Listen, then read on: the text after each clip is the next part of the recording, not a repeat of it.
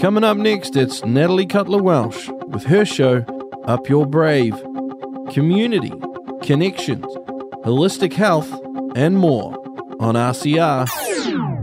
Reality Check Radio. Happy Wednesday, everybody. Welcome to the Up Your Brave show, where it's all about motivation, inspiration, and empowerment. If we haven't met before, I am your host, Natalie Cutler Welsh, speaker, author, super connector, wellness warrior, truth seeker, and mother of three teens. I swear that list is getting longer. Um, and if you're wondering what's going on, if there's been a glitch in the matrix, no, there hasn't. I normally do my show on Fridays. So if you're normally with me on a Friday, thank you so much for following me across to Wednesday.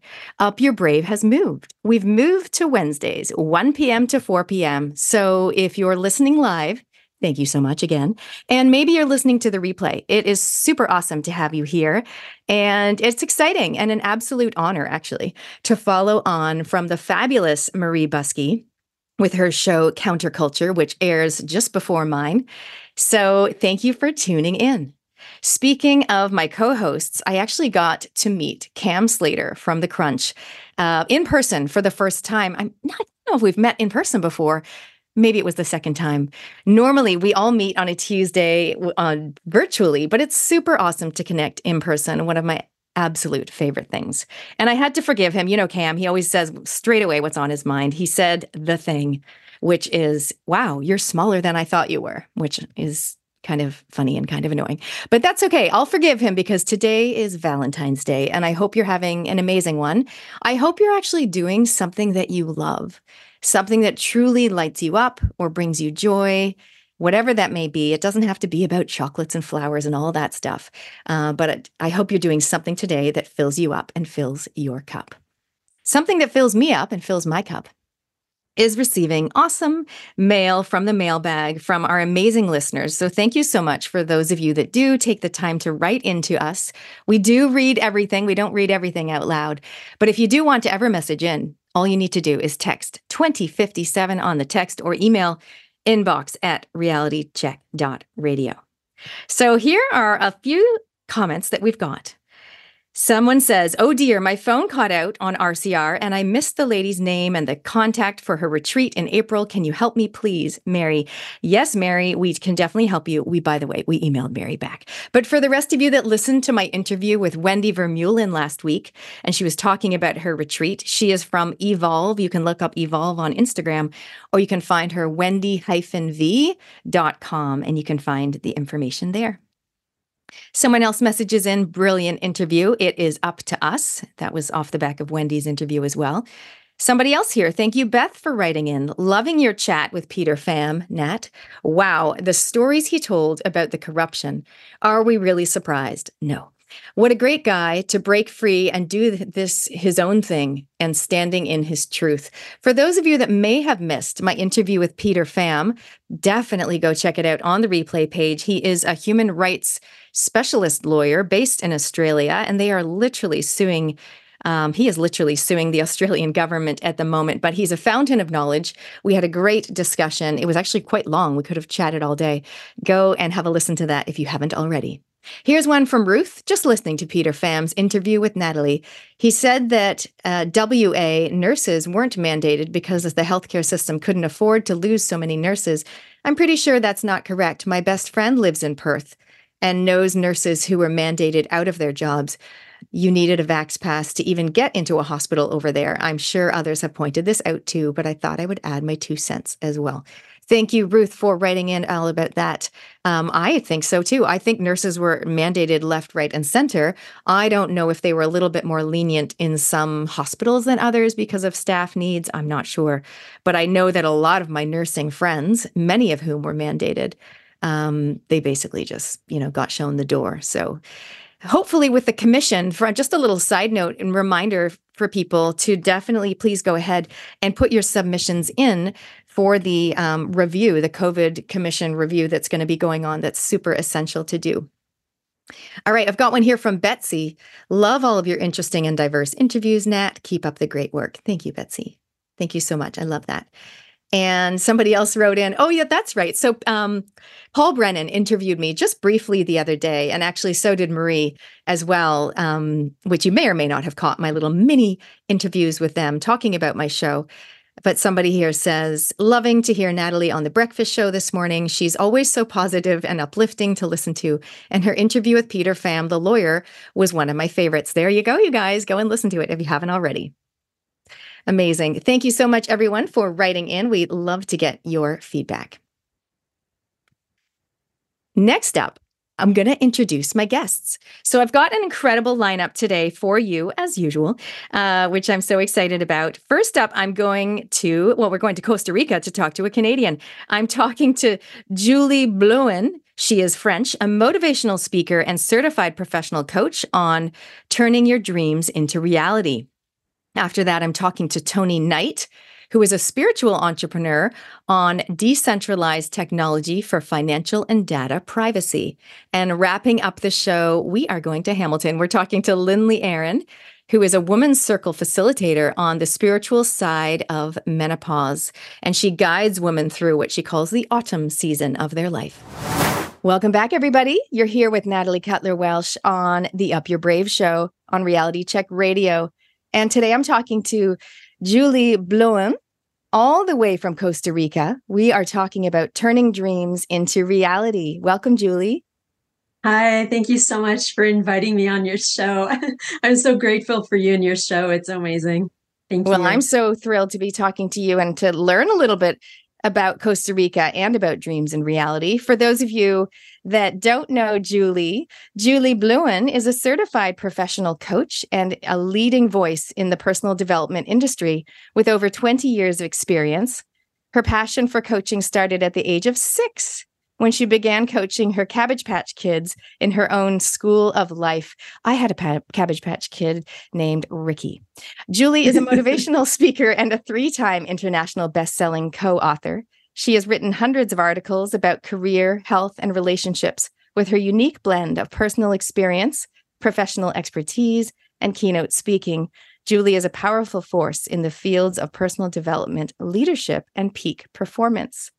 As a widely recognized expert in empowerment, mindset, and business coaching, she's facilitated coaching courses and corporate training for hundreds of employees in organizations featured in Canada's top 100 employers. Her contributions have been recognized in various media outlets, including TV, radio, podcast, magazine, newspaper, and summits. And she enjoys traveling the world and is fluent in English, French, and speaks intermediate Spanish. Her magnetic and radiant presence as a keynote speaker has made her a popular choice through her books, events, coaching courses, and social media. Julie has helped thousands of people around the world to take action, overcome their fears and limitations, and create a life they truly desire. Ooh, well, Julie, I'm so thrilled to have you here and to have you share with our Reality Check Radio listeners some of your wisdom because I think, you know, it's a new year. A lot of people are kind of reinventing them, themselves or um, representing themselves to the world. So I'm excited that we get to tap into some of your wisdom today.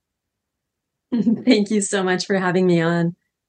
Before we dive into some of that, personally, I would love to know what is it like in Costa Rica? Meaning, I mean, I guess I just imagine over there in um, South America, Central America, you know, people are maybe a little bit more chill or more relaxed, maybe when it comes to the whole lifestyle thing and COVID paranoia thing. What is it like at, at the moment for people over there? Well, I'm from Canada originally, and I came to Costa Rica, and I'm currently living in Costa Rica. I just, I love it here. Uh, Costa Rica has a motto that's called. Everyone says this. It's it's what people say. They say "pura vida." Pura vida means pure life. So people don't only say pure life; they embody that motto, which is a very good thing. Um, but coming from Canada, I had to adapt to that lifestyle, you know, where people are really chill, positive vibe. So um, when you meet someone and they ask you, how's it going? They can say, oh, pura vida. It means everything's well, everything's good. But on the other hand, if something, you know, breaks, your AC doesn't work, well, it, they're going to come when they come. It's pura vida, like chill. Yeah. you know, like people are laid back and um, you know it's going to happen when it happens. You know service is not as quick as in north america or in different parts of the world. You just to you you need to adapt to that laid back lifestyle. And costa rica is also a blue zone and let me explain what that is. So a blue zone there's only five blue zones in the world. So it's in italy. Nicoya peninsula in costa rica is the largest there's Japan, there's in California, and in Greece. Um, the blue zone means people live a very healthy lifestyle and they li- live to be very old. So mm-hmm. longevity is is something. And in Costa Rica here, um, they eat a lot of raw food and um, beans and rice, and it's a very healthy diet there's also a lot of yoga. You can find yoga at every street corner. you know, everyone has their yoga mat. And um, a lot of mindfulness activities. People are not stressed out here. And um, it's just, it's really amazing to be living in that lifestyle to see how they embody that, you know, the longevity. So people are healthy here and happy I just I love it. yeah, I've heard of the Blue Zone and someone was telling me recently about something on Netflix where everyone lives to 100 and it was talking about what they do. Maybe it was one of those Blue Zone areas. Yeah, there's a blue zone in Sardinia, Italy, and they were just um, they promoted it. You can travel there for I think it was one euro, and uh, I said, it's a blue zone. I said, you're going to learn about their lifestyle, but how many people can make it past three weeks, you know, living in a blue zone because people are so healthy? If you have some unhealthy habits, mm. well, you'll need to stop those habits because it's um, people are healthy here. So we don't have, you know, fast food chains or anything like that. So you need to be healthy.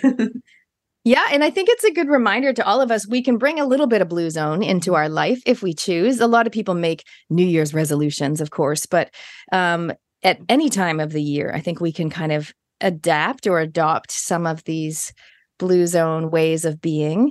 What are what tell me a little bit about your lifestyle. How do you live your blue zone lifestyle? And then we'll get a little bit into turning dreams into reality. But it sounds like you're a business coach. I imagine you do a lot of stuff online. Like what is a what does an average week look like to you? I'm very busy, but I also take time to be grounded and today I went to uh, the beach and it's important for me to get sun every single day. It doesn't have to be for a long period of time, but the sun is really helpful and it's healthy for you. And um, being out in nature is now in Costa Rica, people work around um, daylight. Um, what the funny thing is in Costa Rica is that we're so close to the equator. So we have 12 hours of darkness and 12 hours of sunshine. So most people that are life coaches or have an online business, they tend to do it at night mm-hmm. and enjoy the day for mindfulness activities, you know, go for yoga, exercise, do weightlifting, go for a walk on the beach, surfing. I'm in a surf town in Costa Rica. So a lot of people, that's what they do. They have a work life balance. They do enjoy mindfulness activities, eating healthy, um, community is really big in Costa Rica. You know, going to talk with your friends, meeting new people in business. That's what you need to do is you need to meet new people.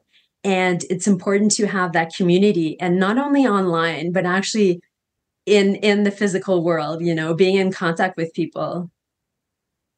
I agree. I think that is something that I I per, I love the beach as well, and I love the sun, and I feel like every day is a sun day. You know, if we can get some sun every day, and more people are realizing that how essential vitamin D is, and we shouldn't be so scared of the sun. Um, so I love the sun as well, and also that in-person connection. What does it do? What does in-person connection do? Is it around the endorphins as well as you know the um, social interaction of feeling that sense of belonging? Why is it so impactful? Well, in Costa Rica, uh, the families are so important and friends as well. And the fact that the sun actually goes down, sunset is really important. A lot of people will go on the beach for sunset. So sunset is around 5 30, 6 p.m. So that's a time where people are actually with their families on the beach. And then they go eat after sunset and then they go home. So people are actually at home with their family very early and they're in bed very early. So people get a lot of sleep. People are happy and healthy.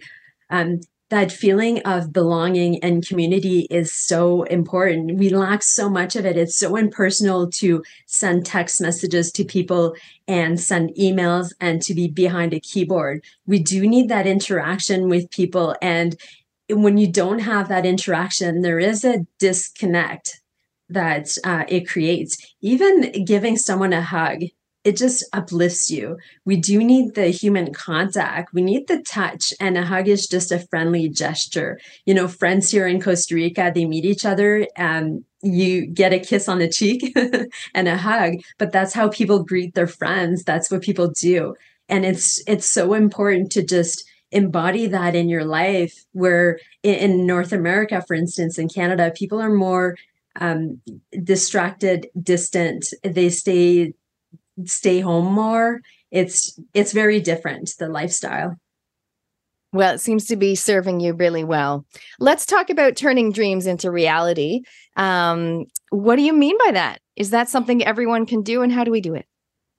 Absolutely. A lot of people think that you need a lot of money to turn your dreams into reality but you don't it's just to figure out what you're passionate about and what your purpose is here and just go for it. You don't need to be a millionaire to travel the world. Like right now, I'm living in a beautiful villa in Costa Rica and um, right on the beach. It's two minute walk to the beach and in Costa Rica.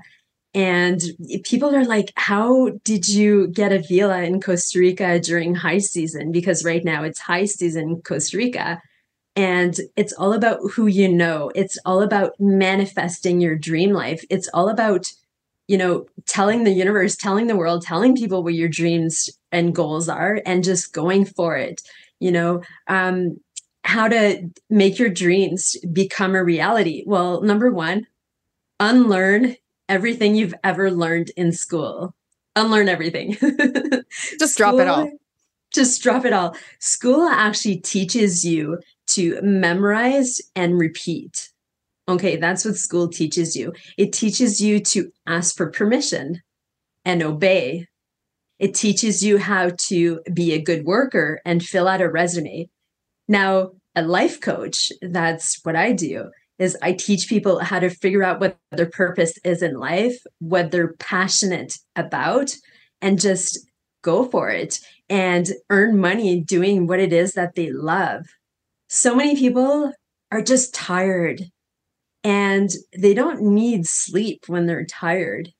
They need to work or have a career that they're passionate about so that it's going to stir up, you know, fire deep within their soul. That's what they need to do. They don't need more sleep. You know, so many people are working a job that they don't really enjoy only because they want to pay for bills and their house and their food and shelter but they don't really enjoy it. So they're really tired at the end of the day but they just need to do something that they're passionate about. That's it. Everyone can do it. That's such a good differentiation because a lot of the times we think oh you're tired you need more sleep which is sometimes is the case. Um, and I don't know if you know about human design, but one of the things we say in human design is if you're a generator or a manifesting generator and you're tired, you shouldn't be. Where in your life are you saying yes when you really mean no? And so if we break that down, it's like, what are you saying yes to that doesn't light you up, that doesn't, as you said, light your fire? Um, and how can you, and I say, I would say, how can you, you know, are you going to do it? Are you going to ditch it? Or are you going to delegate it? And often we need to ditch some of those things, or they used to light us up, but they don't anymore. So maybe it's time to release them. What do you think of that? I do. It's so important. And I used to be a people pleaser back in the day mm-hmm. and a yes person. And now I need to say no more often, which I do. And I coach people how to say no. And no is a full sentence. Mm. You don't need an explanation. And even in Canada, um, you know, during the pandemic, one of the reasons I'm in Costa Rica is because Canada was one of the most locked down countries in the oh, entire yeah. world, you know, and uh, I said no. like I'm leaving Canada, packed up a couple suitcases and came to Costa Rica. but we need to learn to say no. So if it's not for our highest good, if it's not in perfect alignment with the person we are, or the person that we're becoming, or the person we want to be, we just say no. And there's no explanation needed. We just need to stay true to ourselves, and that's it. We don't need to explain anything. We don't need to follow the crowd. We don't need to do something that is not in alignment with who we are we just need to follow our heart and you know our intuition and guidance and that's it do you think more people are allowing themselves to do that nowadays than before well it, it takes people like us to lead the way and when they see us that we're opening the door to it gives them permission to actually follow in our footsteps so not everyone is as brave and courageous to be the first ones to lead the way. But I feel like when there's more people speaking their truth mm. And showing people how to live their best life and up level their life, it really gives them permission. It shows them the way. So we don't only talk the talk, we walk the walk. so we lead by example and people see that. And today on my Facebook, I had a beautiful comment where I was doing a coaching video and someone wrote a comment that your smile is just radiating so much positivity and light and um, it was just very uplifting but just by coaching people and showing people and just voicing you know a, a better way to live it gives people permission to actually do it because not everyone has the courage and they're brave enough to do that on their own so they need people to show them the ways and that's exactly what we're doing and that's exactly what you're doing with your with your show so. Yeah, and I think we all do it in our own way. I mean, I agree. Your your smile it lights up the room, and like I literally just met you, and I absolutely agree with that. I did a coaching session at the beach with someone a few weeks back, and she said to me, Your shoulders are so broad. Now, she wasn't meaning literally, you know, like broad shoulders. She was, you're, and I was like, I don't even know what you mean by that. She's like, you just seem to be able to take on whatever the world throws at you. She goes, you're literally from a different planet. and I was like, oh my gosh. But I guess what I'm saying here is we all do it differently. And I love the idea that more people are starting to think about how they want to show up and allowing themselves to be a different or more true um, or more aligned version of themselves now than maybe they would have six months ago. And and hey, if you and I are leading the way, then we're we're happy to, right? Exactly. And I'm happy to do it and I'm happy to show people. And I show them not only the beautiful side of leading the way and following your heart, I show them also the struggles and the reality. I keep it real on my social media. you know, I show all the different facets of living your best life and what it takes. And it's just about showing up better as the person you were yesterday. And that's why I don't necessarily push people into making new year's resolutions mm-hmm. i just i explain to them that it's really important to not put so much pressure on yourself. The only you're not in competition with anyone else.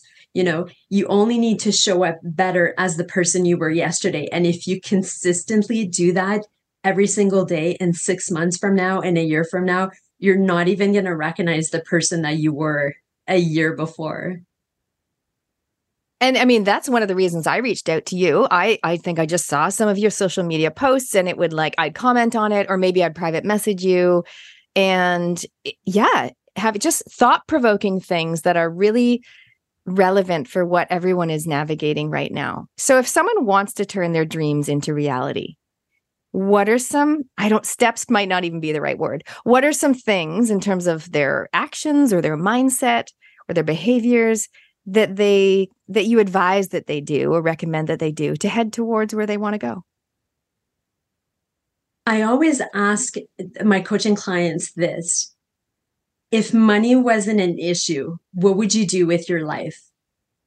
And a lot of people actually do not even have the answer to that question. They don't. And because they've never been asked that question. And I also ask them if today was your last day, what would you do with your life? Move in that direction. you know, we're here for a short amount of time. We don't know when our day is going to come up where, you know, we leave this world. We need to take action every single day in the direction of our dreams. Even it's just, you know, um, doing something small every single day. You want to write a book? Well, start with a chapter. Sit down and write 200 words.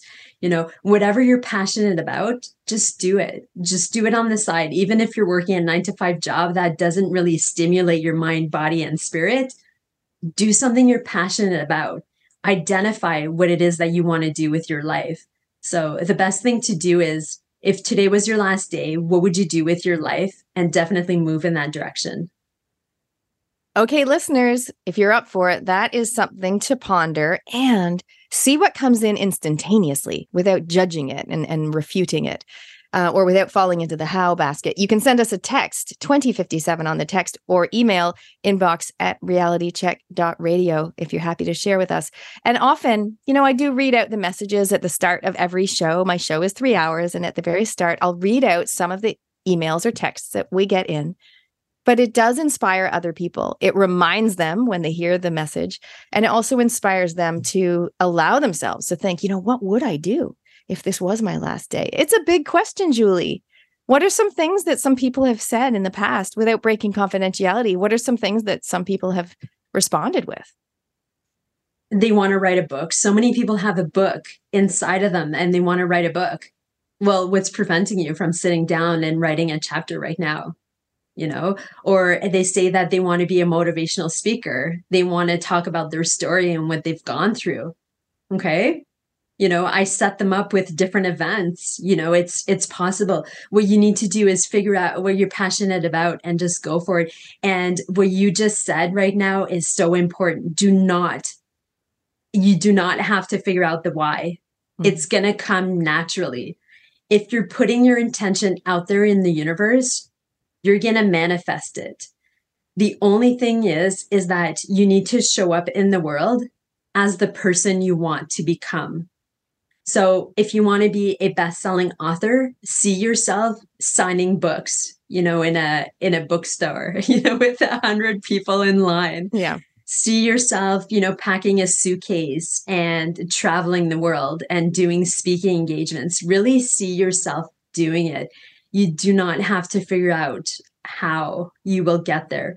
Just show up in the world as the person you want to become. When I started on social media, I had about 200 people on my social media accounts. They were family and friends. That's it. And then it just grew from there. And all the amazing opportunities that I've gotten were from my social media or the different things that I've done or from, from my website, from just being visible and talking to people and coaching people. And over the years, I've coached thousands of people, but it's about showing up. It's about, you know, becoming, showing up in the world as the person you want to become. And if you're working a nine to five job right now and you're working data entry and you want to become the CEO, well, show up every single day at your job as the CEO. What would the CEO do? How does the CEO dress? How does the CEO talk? And think about it every single day and show up as that person, not as a data entry clerk. And then it's going to happen. You're going to manifest it.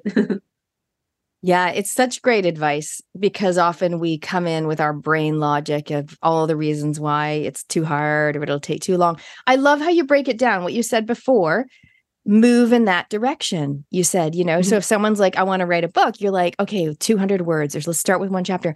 So i love that. Move in that what can you do today to move in that direction? Not like okay you have to map out a master plan and follow it. It's like what can you do to move in that direction? It's such a great thing to make it more achievable. Oh and you know what i wanted to add to that? So many people find excuses as to why they cannot do something. Stop with the excuses. Make a list of why you can and stop finding excuses as to why you cannot do it. And you'll just achieve it and reach your goals. It's it's important to stop doing that. So many people come up with excuses. Yeah. You know, to reach your goals, it means you need to step outside of your comfort zone. It means you need to do something you've never done before. And the unfamiliar, it gets very uncomfortable. You know, humans are creatures of habits. We love our habits and our routine. So even for me to pack two suitcases and come to Costa Rica, it was unfamiliar you know, I had to step outside my comfort zone. But if you want to go somewhere you've never gone before, you need to step outside your comfort zone. You know, you need to get comfortable with the uncomfortable. So people need to stop finding excuses as to why they cannot do something and just go for it. Find reasons why you can and just do it.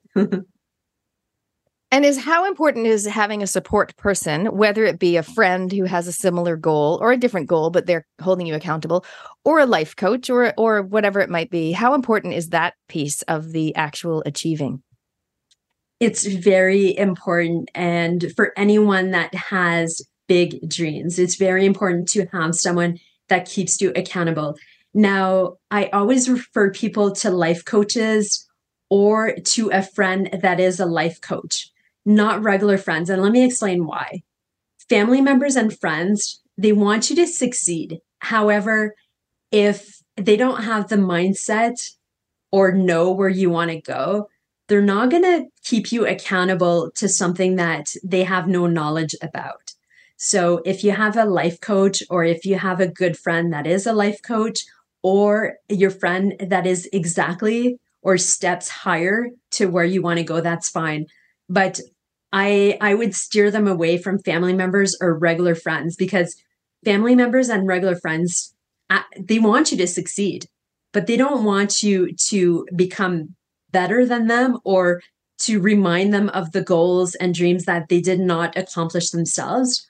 I would steer away from that and kind of let them know to someone be quiet about their big dreams to their friends and family members so they don't actually discourage them from reaching them reach out to a life coach or someone or a mentor or someone that's, you know, five steps ahead of where you want to go. And a lot of these people will do it for free if you have the courage to just ask them for their advice. You know, they will help you because everyone in this industry wants to give you a lending hand. You know, they want to lift you. They want to bring you up higher. That's why we're here. So I would uh, definitely, especially if you have huge goals and big dreams. Yeah, get get an accountability partner. It's really important. Yeah, the family friends thing is interesting too because often they're just not they don't think in the same lines. Like I come from a family of no one's an entrepreneur, no one's into holistic health, you know, so if I relied on them to keep me accountable, I wouldn't do any of the cool stuff I'm doing. So totally agree with you. What else about turning our dreams into reality? What other guidance um, and wisdom can you share with us today on that? Well, I can share a personal story if you want that happened to me. Um, we attract who we are. Now, if you have something on your vision board that you want to do and the opportunity comes up in your life, say yes. Do not overthink it. If it's on your vision board and you've always wanted to do it, say yes. And I'll explain why. When your dream becomes a reality or when the opportunity comes in, oftentimes fear actually comes in the way. And then we're reluctant to to take the opportunity. So uh, for me, I was offered to be in a documentary alongside some very famous people. Jack Canfield, uh, Dr. Michael Beckwith. Um, there's a whole bunch of famous people. and um, I almost said, I almost turned down the opportunity because I didn't feel that I was up to par alongside them. You know what I mean? Uh, Jack Canfield sold 500 million books. I sold, I, I co wrote three books. I sold thousands of books, but mm-hmm. he sold 500 million books. So when the opportunity came in to you know be featured in a documentary which is coming out um, in 2024 sometime um, is sometime this year so um, i almost said no just because you know it, it, meant to step outside my comfort zone it meant to do something that i've never done before so it's to follow your dreams, you know, when something comes in, say yes. Before saying no to anything mm. that's on your vision board, consult with a life coach. You know, never say no to a big, massive opportunity that's on your vision board. That's how we downplay our, you know, our, that's how we self sabotage our success is when we say no. We need to learn how to say yes to the correct opportunities yes. and say no to the ones not in alignment. A lot of people say no to the ones they should be saying yes to and yes to the things they should avoid. So that is so true and so relevant. And just looping back to human design again, often when I talk about it, I say, you know, life is like a sushi train and invitations and opportunities will come past you. You don't need to take every single dish that's on offer, only take the ones that truly light you up. That is for manifestors or manifesting generators. Sorry, generators or manifesting generators. For the projectors and the reflectors, it's more around what comes easily and, and effortlessly rather than the lighting you up energy.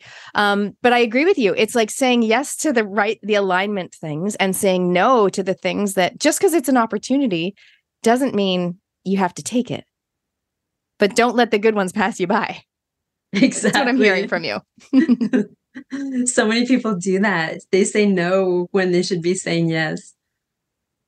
What is something um and saying yes takes bravery. And what is something that you've done in the past year, like the past 12 months, where you've truly upped your brave? Well, I would say in the last 18 months. So um, I sold my house and I donated so much furniture to Habitat for Humanity, which I don't know if you guys have Habitat for Humanity where you are, but they're a big organization where they build houses for people. And I donated a lot of the furniture there because I used to be on their board of directors and mm-hmm. chair of family services. I used to do their coaching program for the new homeowners of the houses. So I donated a lot of furniture and I packed a couple suitcases and moved to Costa Rica. so where did you I'm move from? Right you were now. in Canada. Mm-hmm. What where were you living in Canada? I was living in Cornwall, Ontario, Canada. So ah. it's one hour from the nation's capital, which is Ottawa, and an hour from Montreal. So I sold my house. I actually manifested uh, the sale of my house. I received the exact money that I wanted for my house. Uh, my real estate agent's like, nah, you're not going to get that. And I, I'm like, yes, I'll show you how manifestation works. And I received it right away. And then a little bit later, I packed my things and came to Costa Rica in the blue zone of Costa Rica. And I actually had never been here to Costa Rica, but I just, I wanted to come here. I'm like, I, I need to see what's out there. And I just, I wanted to live my best life. I was coaching people how to live their best life. But then mm-hmm. yet I was staying trapped in Canada during the pandemic, which was the most locked down country in the world. So I'm like, nope, I had enough of this. So packed my suitcases and came here. Amazing. One way ticket? Well, technically, you need um, like a, an exit because oh, right. back then when I came here, you could only stay in Costa Rica for three months. But now in, in September 2023, they've actually extended um, visas for visitors to six months. So people entering the country now can stay in Costa Rica for six months. Okay. Technically, you need um, like a an exit from Costa Rica. yeah, then you got to leave and come back. Yeah, but you can always cancel your ticket once you're in and and leave later, as long as you don't stay more than six months. But you can cross over to Nicaragua and just come back to Costa Rica and stay longer. So there's ways around it. What about your bucket list? Do you have anything that you'd love to do, be, or experience in your lifetime that we can possibly help you with? Just if your audience could share this, you know, show, it would just mean so much to me. The more that people hear our beautiful messages about living your best life, that it is truly possible to do it. Um, I mean, people will be happier and I just I want people to hear our messages. So if your audience love this show, I would just love it if they could just share it with, you know, a friend, a family member or someone that's working a job they don't enjoy and know that it's actually possible to live your dream life. I I would love it if they could do that. That would just it would make me so happy. Amazing. So, you guys, if you don't know, you can go and get any of the replays. All you do is go to realitycheck.radio or the RCR app and click replays. And you can just literally type in, probably Julie's name would be easiest. Type in Julie, which is J U L I E, Blouin. I'll spell it for you B L O U I N. Is that correct? That's correct. And you can type that into the search, or else you just go to the Up Your Brave page and you look for Julie's lovely smiling face um, and share. Definitely share this with a few people in your life. What is coming up for you in the in the coming six months or so, and how can people find and follow you online if they want some more inspiration from you? Well, what's coming up um, in about six months, I don't have the exact date yet, is the documentary called The Gift of Adversity. I'm not quite sure yet exactly when it's going to be released, but it's called The Gift of Adversity and you know it's it's important to focus on empowering things especially when we watch movies and television shows and i always tell people do not talk about things that you do not want to manifest in your life same thing about watching movies and tv shows and the new netflix movie Mm. Please do not engage in those conversations if you do not want to manifest that lifestyle or that in your life. Now, I'm so happy and so grateful and thrilled that the gift of adversity, the documentary, is going to help so many people. It's really uplifting and empowering that you know something that happens in your life is actually like something negative. There's no such thing as failure you know? Um, you can turn that as an opportunity for growth so just go out there and make your dreams become a reality. Look, if it wasn't for for the pandemic and being on lockdown in Canada, I wouldn't be living my best life in Costa Rica. So everything is is an opportunity for growth and so that's what's coming out. That's the biggest thing that I have coming up. I'm also going to be hosting retreats in Costa Rica and in Mexico and I also have a free newsletter. So if your audience wants to stay in touch with me, they can register for my free newsletter. And for joining, I'll just send them a beautiful self assessment guide. And uh, that way they can identify if they have any, you know, limiting beliefs or any fears holding them back from living their best life. I just feel that so many people are not happy, healthy, abundant, and they can be and just with the right mindset. I just feel like everyone can live their best life, and it's time that people share the message and listen to the message. How do empowering. they find that? Where do they go to get that newsletter or to learn more? They can go on my website. So it's www.julie, J U L I E, my last name, Blouin, B L O U I N dot com and then there's a pop-up. It says register for the newsletter and they can just simply just enter their name their email and they're registered and i'll send them the self-assessment guide. Amazing. And all your links also will be on the replay page. And is it the same name for if we're following you on instagram and facebook? Is it your your full name? Yeah it's my full name. So i'm on facebook Insta- well instagram is is julie underscore blouin underscore coaching. That's instagram. But if they go on my um, website, there is a where to find me page, and they can just click on it. So I'm on Facebook, Instagram, TikTok, LinkedIn, all the places. Yeah. I think it's so good that you pointed out what to focus on, what not to focus on. Like, fo- so we, we do want to focus on what we want to create in the world, um, the dreams that we've got, and not to focus on all the other negative stuff that comes out on Netflix or the th- videos that we might see as we're scrolling. Is that right? Exactly. See, the thing is, is that we see more of what we focus on the most. So when we wake up in the morning, we need to be positive. And, you know, one thing that I always say every single morning is how good can life get? How good can life get? Or you can say, how amazing can life get? Always focus on the positive and on what you want to manifest in your life. That's it. It doesn't matter the noise that's happening around you. Just don't listen to it. Don't tune into it. We can manifest instantly. So we need to be mindful of the things that we read, the things that we watch, the words that we say. And we cannot say things that are negative in a joking way because what you speak out loud will manifest.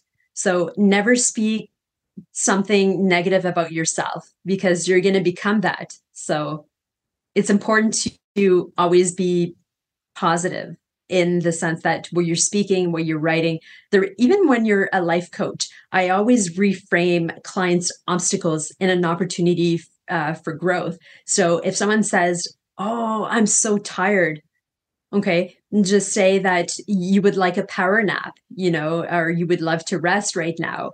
Or if they say, "I've had a really busy day," just reframe it into, "I've had a productive day."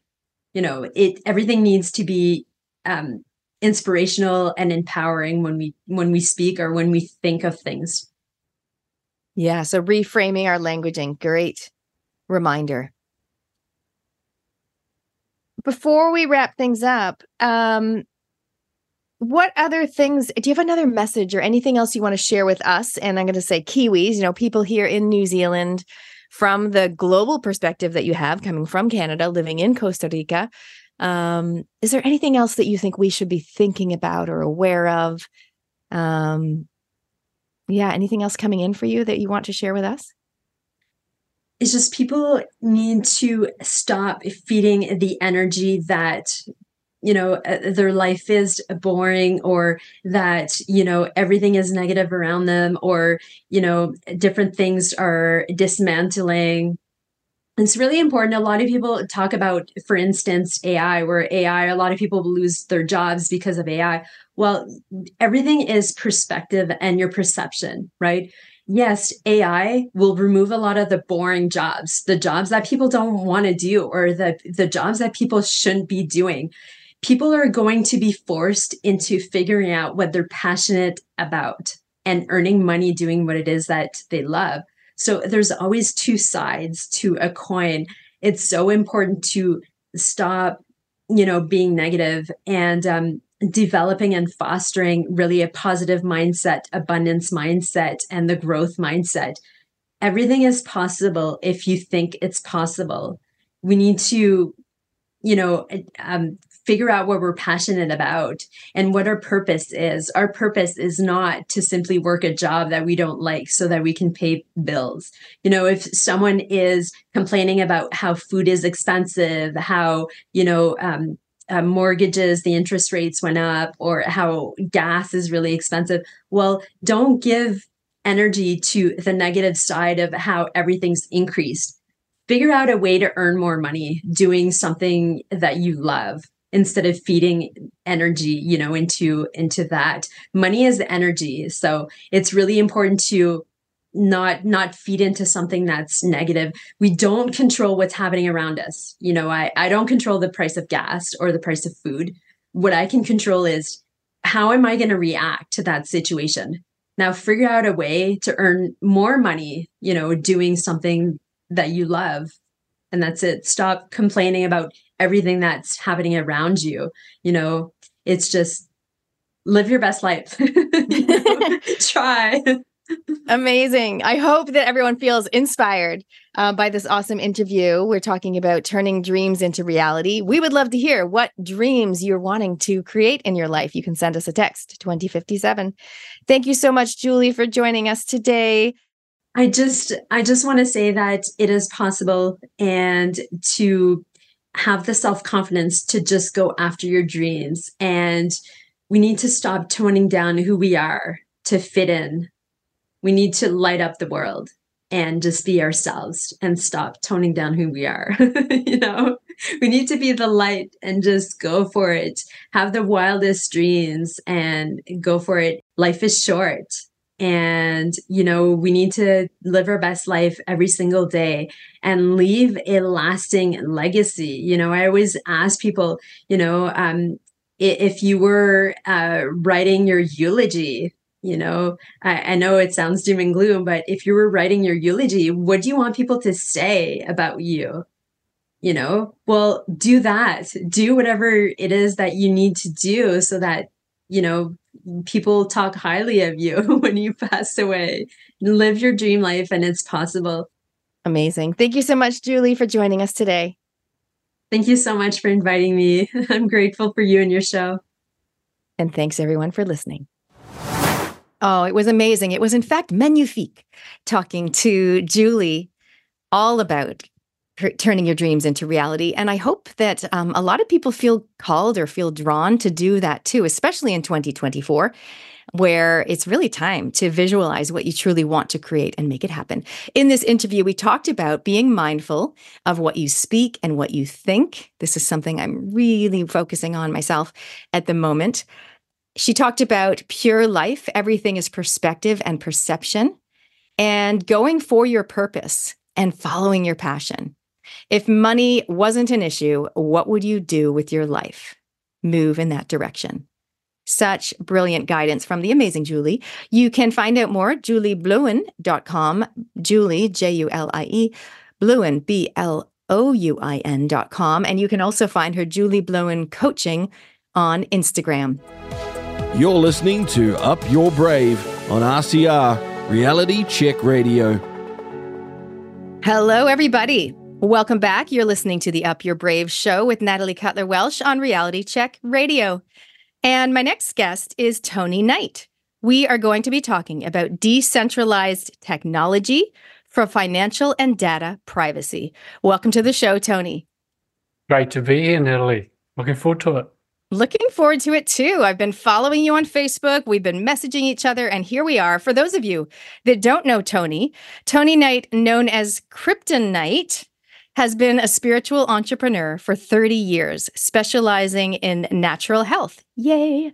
In 2015, Tony started researching new technologies, blockchain, and decentralized finance, and integrating it into a new business called DeFi Freedom. His prime focus is now dedicated to education and building a community for freedom in wealth and health and creating a parallel economy for people. Amazing. I'm so excited to dive into this, the economic side, and hopefully we'll touch on the health side as well. Uh, before we dive into that, Tony, I would love for you to share with me and the listeners how have the last 12 months or so been for you personally? Um, yeah, last year was quite a a challenging year, but it was a productive year because I could feel uh, a, an urgency. I felt the sense of like, got to get on with it. You know, I've I've been preparing for these times for 37 years, and I just felt like the rubber hits the road now. Got to get it done, and uh, so I really I upped my game by basically I held all the presentations for our DeFi Freedom throughout the year on my own, and I delve dive deep into some dark stuff uh, to basically bring it to light. That's what I really am. That's what I'm really doing. That's what Krypton Knight is all about. Is is uh, bringing things to light by facing the darkness, and that includes the digital aspect of life as well as the health and all the other wonderful spiritual things. Yeah, so it's about integration for me uh, the last year, and it was it was challenging, but it's um, it's strengthening. A few things that you mentioned there. A lot of my listeners will have heard of that phrase. Um, you know, bringing the dark into the light. Some people won't have heard about it, um, but it is an interesting time we're navigating.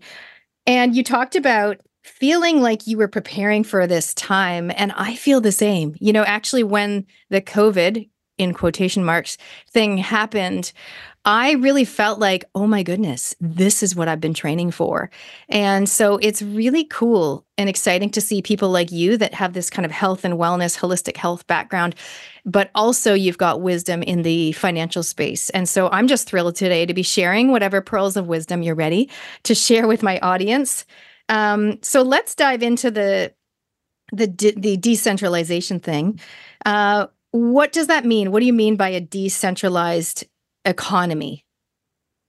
So basically, decentralization means just uh, creating an economy or an ecosystem that is outside of our current centralized system.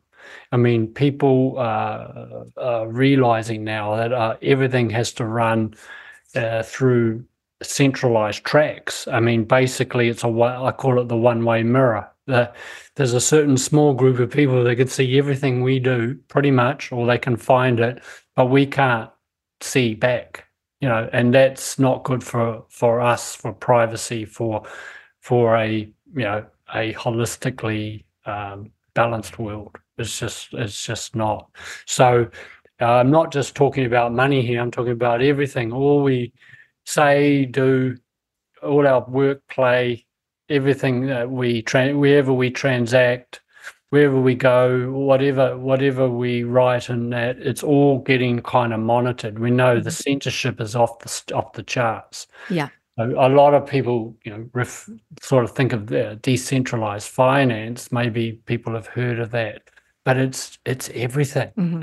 It's so we're looking at the finance aspect, um, I guess, as a primary because we've got to lock down that. We've got to we've got to protect our finances and we've got to know why we've got to protect it and how. Because you know obviously there's there's a lot going on in the economy. The debt is off the charts and eventually that chicken, those chickens are going to come home to roost. So we have to, um, you know, I, have seen uh, some of the, the, you might have heard of the the ebook, The Great Taking, and David Rogers Webb talks about the Great Taking and how they they're planning to make us the exit collateral, basically, for their debt.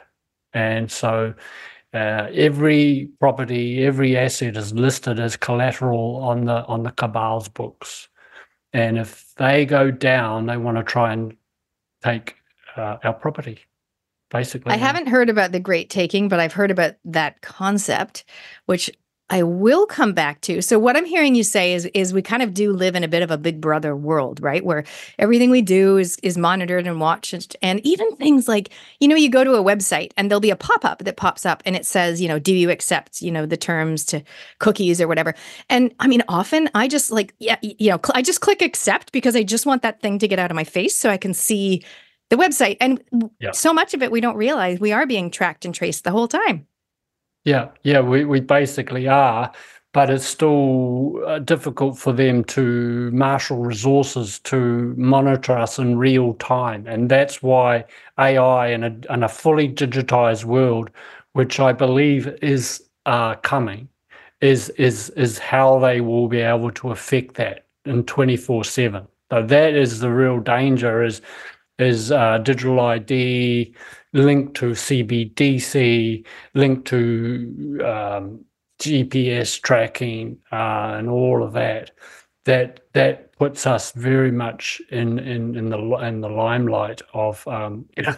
So basically, that's why if we're coming into a fully digitized world, then it makes sense that to help us, we have to use uh, some of that technology in a way that protects us because you know they're doing it regardless of what we do or say or think. So just kind of denying it or resisting it or burying our heads in the sand or oh, I'm going off grid and okay. I'm just going to exit the escape the world.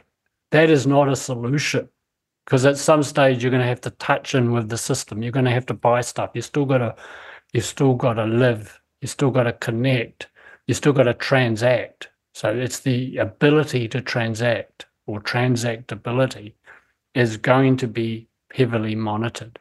So this is where the technology now is being built, where we can get um, we can basically operate in a decentralized realm and in an encrypted um, blockchain world where we actually have censorship um, resistance or freedom in there. Mm and it's building at pace, and it's not uh, it's not yet obviously done, but it's it's definitely going in the right direction. Okay, I'm loving what I'm hearing because I feel like for some people, one of their primary fears, concerns, and fears at the moment is this whole we're going all digital and everything's going to be tracked and and we don't have any control so instead of going that way and and the other path is they go that's you know you can either throw your hands up in the air and say well this is what's happening and is not it horrible? Or you can go i'm going off grid i'm not part of it. And you're kind of suggesting not so much a middle path but basically going hey we still can be empowered here. We still can have as you call it censorship resistance. Love that. Um, Okay, so how? How do we do that? What practical tips, strategies, steps, whatever, can you give my audience today about how can they still be part of the economy or the system or whatever, um, but stay protected in terms of this centralization topic? Okay, so first thing I want to make uh, clear is I am not a technologist per se. I I came into this sort of technology thing through my study with the financial system, and uh, G. Edward Griffin was a major mentor, and there were other people when I understood the how the Federal Reserve was created and all that, I realized, oh my God. And then and then it evolved into I started researching crypto and decentralized finance. But I'm a naturalist. I grow uh, I've got a whole food forest going on in our property. I grow a, a, almost all my veggies and fruit as well. And so what I'm seeing is is it is a sort of middle ground. It's blending the best of the natural world, natural health and connections to that, and mainly operating with with our information and with our ID and and, and that in the digital realm and now and our money. And what we are looking at, one thing we're doing is we are what we call going bankless. Right. Where you can literally now have a banking option that's off the traditional banks and it's just using software. It is not reinventing the wheel. So it's software connected to our finances that is operating in a completely uh, decentralized way, completely uh, where you hold the private keys. What we say, you hold the private keys, not your keys, not your uh, not your money, and this software it's just like airbnb doesn't own the hospitality. They don't own the houses. They don't own the accommodation. They didn't create it. But through software they're connecting people to the accommodation. It is exactly the same principle with our money. The software and decentralized software which means it's encrypted basically is connected connecting to our finances. And this is happening through this is happening anyway through what's called open banking. Open banking means fintechs, which means financial technology firms, the ones behind the real the the, the, the new cryptos that are coming, have are on a level playing field with traditional banks. So banks now have to uh, open up to competition, and that is exciting in itself. And then, uh, so it's through uh, what they call the APIs. Um, uh, I think it's uh, application process, application programming interface. And so it's technology that, that links links the real world or the existing world to the fully digital, uh, um, the digital uh, encrypted blockchain world. And so we can literally send our money there and we can hold it there and we protect what we've got and we can earn, we can save, we can invest, and we can spend our money without oversight from any of these central authorities. And so that that's one thing we're doing, which is a pretty major. We've got to sort of secure, as they say, sort of lock your back door, secure your, secure that. Also, we are delving into some of the cryptos, but I'll be very clear that a lot of the cryptos are not going to survive. A lot of them are scams, but there are uh, cryptocurrencies out there, the decentralized ones, and there's another breed that's more like going to be the new financial banking system under a standard called ISO 222. Some people refer to it as the QFS, but I don't necessarily subscribe to that per se, but it's certainly going to have a quantum effect. And it's just a lot of the stuff you read uh, on social media is is is is sh- shards of truth, but actually factually inc- incorrect. So basically, yeah. Well, it's hard to know. So QFS, quantum quantum financial system. It's hard to know what is the truth. You know, in terms of what you read, what you see, what you watch. And then it's also hard to know what path to take. So let's go back to the bankless concept. Is is the bankless concept somebody would literally take out all or most of their money from the actual bank, let's say Kiwibank, BNZ, whatever, and they would put it into this other platform which you said is encrypted, and they might also choose to have some like they might spread their rocks around you know they might have some money in crypto like i do. They might have some money in gold and silver like i do. Um is is that a wise path? That's what i would suggest but um i'm that's not sure that's exactly what i'm doing as well mm-hmm. a diversification uh, as well as de- decentralization. So right. i would not uh just cancel my existing bank account. It's kind of still got a use for paying basic bills and all that. You're sort of like we've kind of got foot in both camps, mm. and we're in a trans we're in a transiting world, and we're in this as a transiting technology. So I don't ever believe in burning your bridges until the time is right, and it means you've got to work smarter, not harder. It's this is about having and this is, comes down to understanding, understanding, which means to stand under the truth, by the way, not under an authority or a patriarchy. It means to stand under the truth, and uh, that means having knowledge. And then mm. applying that knowledge means wisdom. So, what we're trying to do is we're trying to teach people how to operate the technology, but also the whole holistic mindset aspect getting in your mind is this is a paradigm shift of mega proportions. Mm. And people, I don't think, I think some people have a glimpse of what's coming, but either they're going to, they fall into fear because they don't understand what's happening, or they have a very idealistic, oh, you know, I'm a very spiritual, my spiritual truths are going to carry me through and I don't need to worry. I think both extremes is not good. We've got to actually harmonize the two and have a spiritual concept, but we've got to be operating in the physical reality. And if it's everything is going digitized, we need to be protecting ourselves in that realm. Which sounds very wise, definitely. Um, there's one term that I don't know much about that you mentioned. I mentioned it in the bio it's DeFi. So my question is, what is DeFi and what is DeSo? These are some phrases that some people might might not be familiar Great with. questions. Yeah, we, we tend to make uh, short names and acronyms. DeFi stands for decentralized finance. Okay. And so that's where the crypto comes in. By the way, um, I'll, I'll come back to that, but I just want to give a brief explanation of what the blockchain is so people understand that.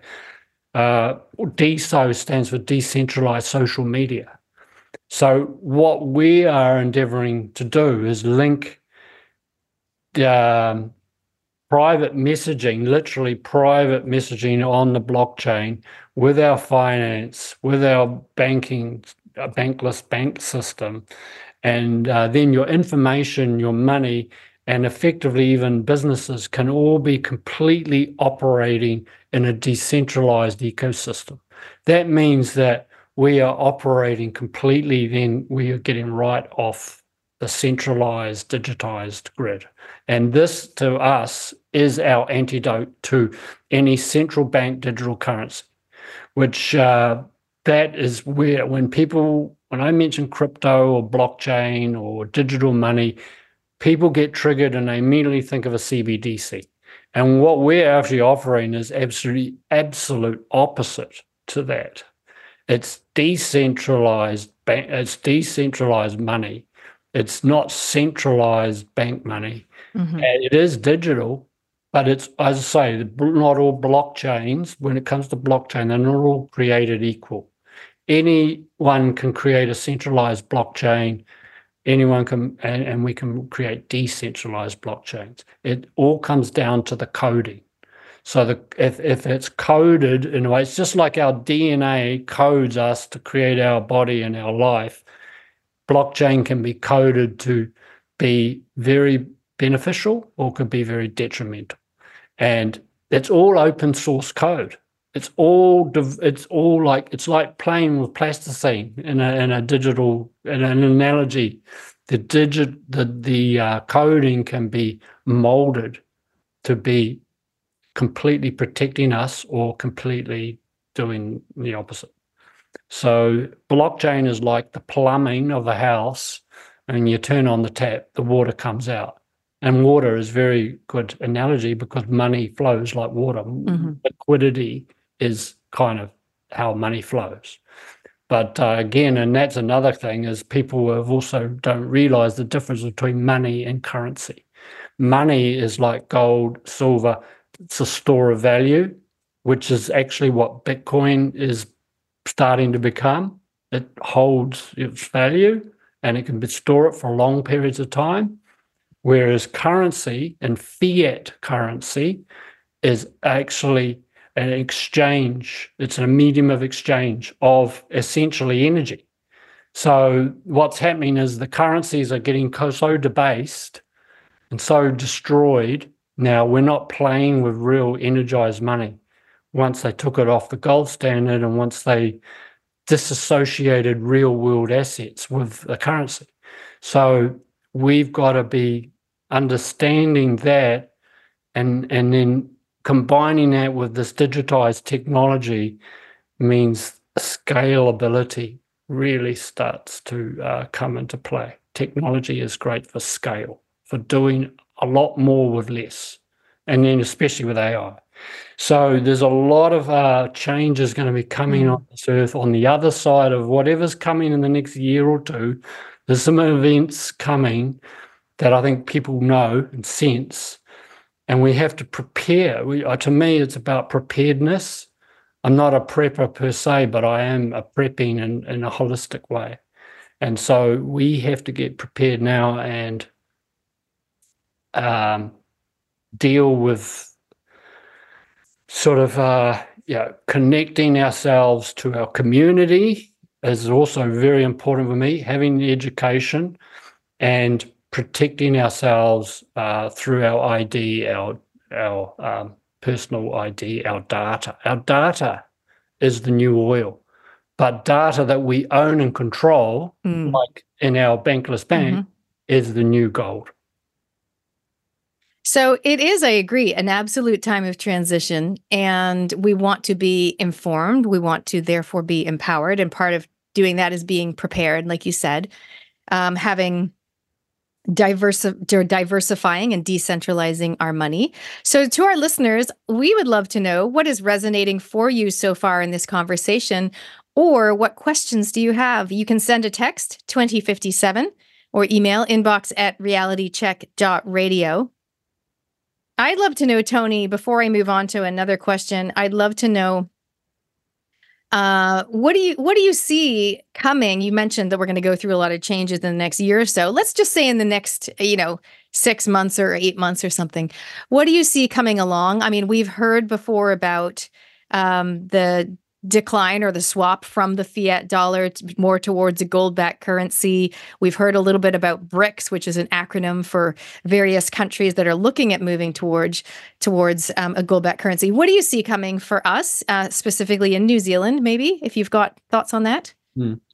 Um, I think uh, it's it's it's going to be an ongoing slow grind. Um, I actually think that there is possibly going to be a what they call a black swan this year, a sudden, unexpected, quite large event that's going to be um, yeah quite uh, in our face, uh, like COVID was a black swan, something possibly like that. Um, it could be climate, weather create related. Mhm. Uh, it's um, but it might not happen. It might not happen at all. I mean, if we uh, can, if we are raising our frequency as to sufficient levels, none of this can actually happen. Right. But there has to be some. There's got to have to be a, a, a at some stage, either this year or next year. There's going to be a what we call a flick the switch moment, because if the if the currency is continually getting debased and the debt is like astronomical, they can't pay. If the governments are going broke, countries are going bankrupt. There has to come a time when an event has to happen. This is why they're trying to foment war. This is why they love war because it's a great way to hide all their crimes and all, all that, all the other stuff. This is why we're seeing an escalation. So I think we're going to see an escalation around the world of of of more um, unrest in the Middle East, and obviously you notice how uh, the whole narrative around Ukraine, Russia has died down a lot Yes.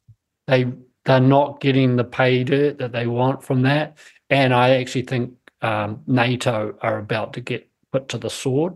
to By the honest. way, I still keep seeing the yellow and the blue, you know, um, branding every in so many places with so many different companies, and I just keep thinking, you know, me, I'm a bit of a conspiracy realist, so I kind of feel like, is that intentional because they want people to feel a certain way because we're supposed to feel, you know, sad for or supportive of. Anyway, interesting. I just see the blues and yellows being used in marketing on in all over the place. It is quite a fascinating time to look to live in, and especially if you sit back and look at what's going on. Um, okay, so how can, given everything you've mentioned there, and I I agree, how can people best um, prepare themselves, but also their mindset to be empowered and while also being resilient going through these times? Um, I think if they've got, yeah, uh, I, certainly I think connecting with a community of like minds is really, really powerful. And really, not everyone is able to be expert in everything. So in a community, that's where it's really powerful. We we actually are building a local community-based ecosystem as well, called the New Economy. That's another thing that we're doing on the side. But uh, there's there's there's lots of other um, things we can do. Grow our own food if we've got the ability to do that. Uh, I think um, securing if we've got the again, it comes down to resources, you know, because again, if people um, are struggling on on on a, on the benefit or they're struggling financially.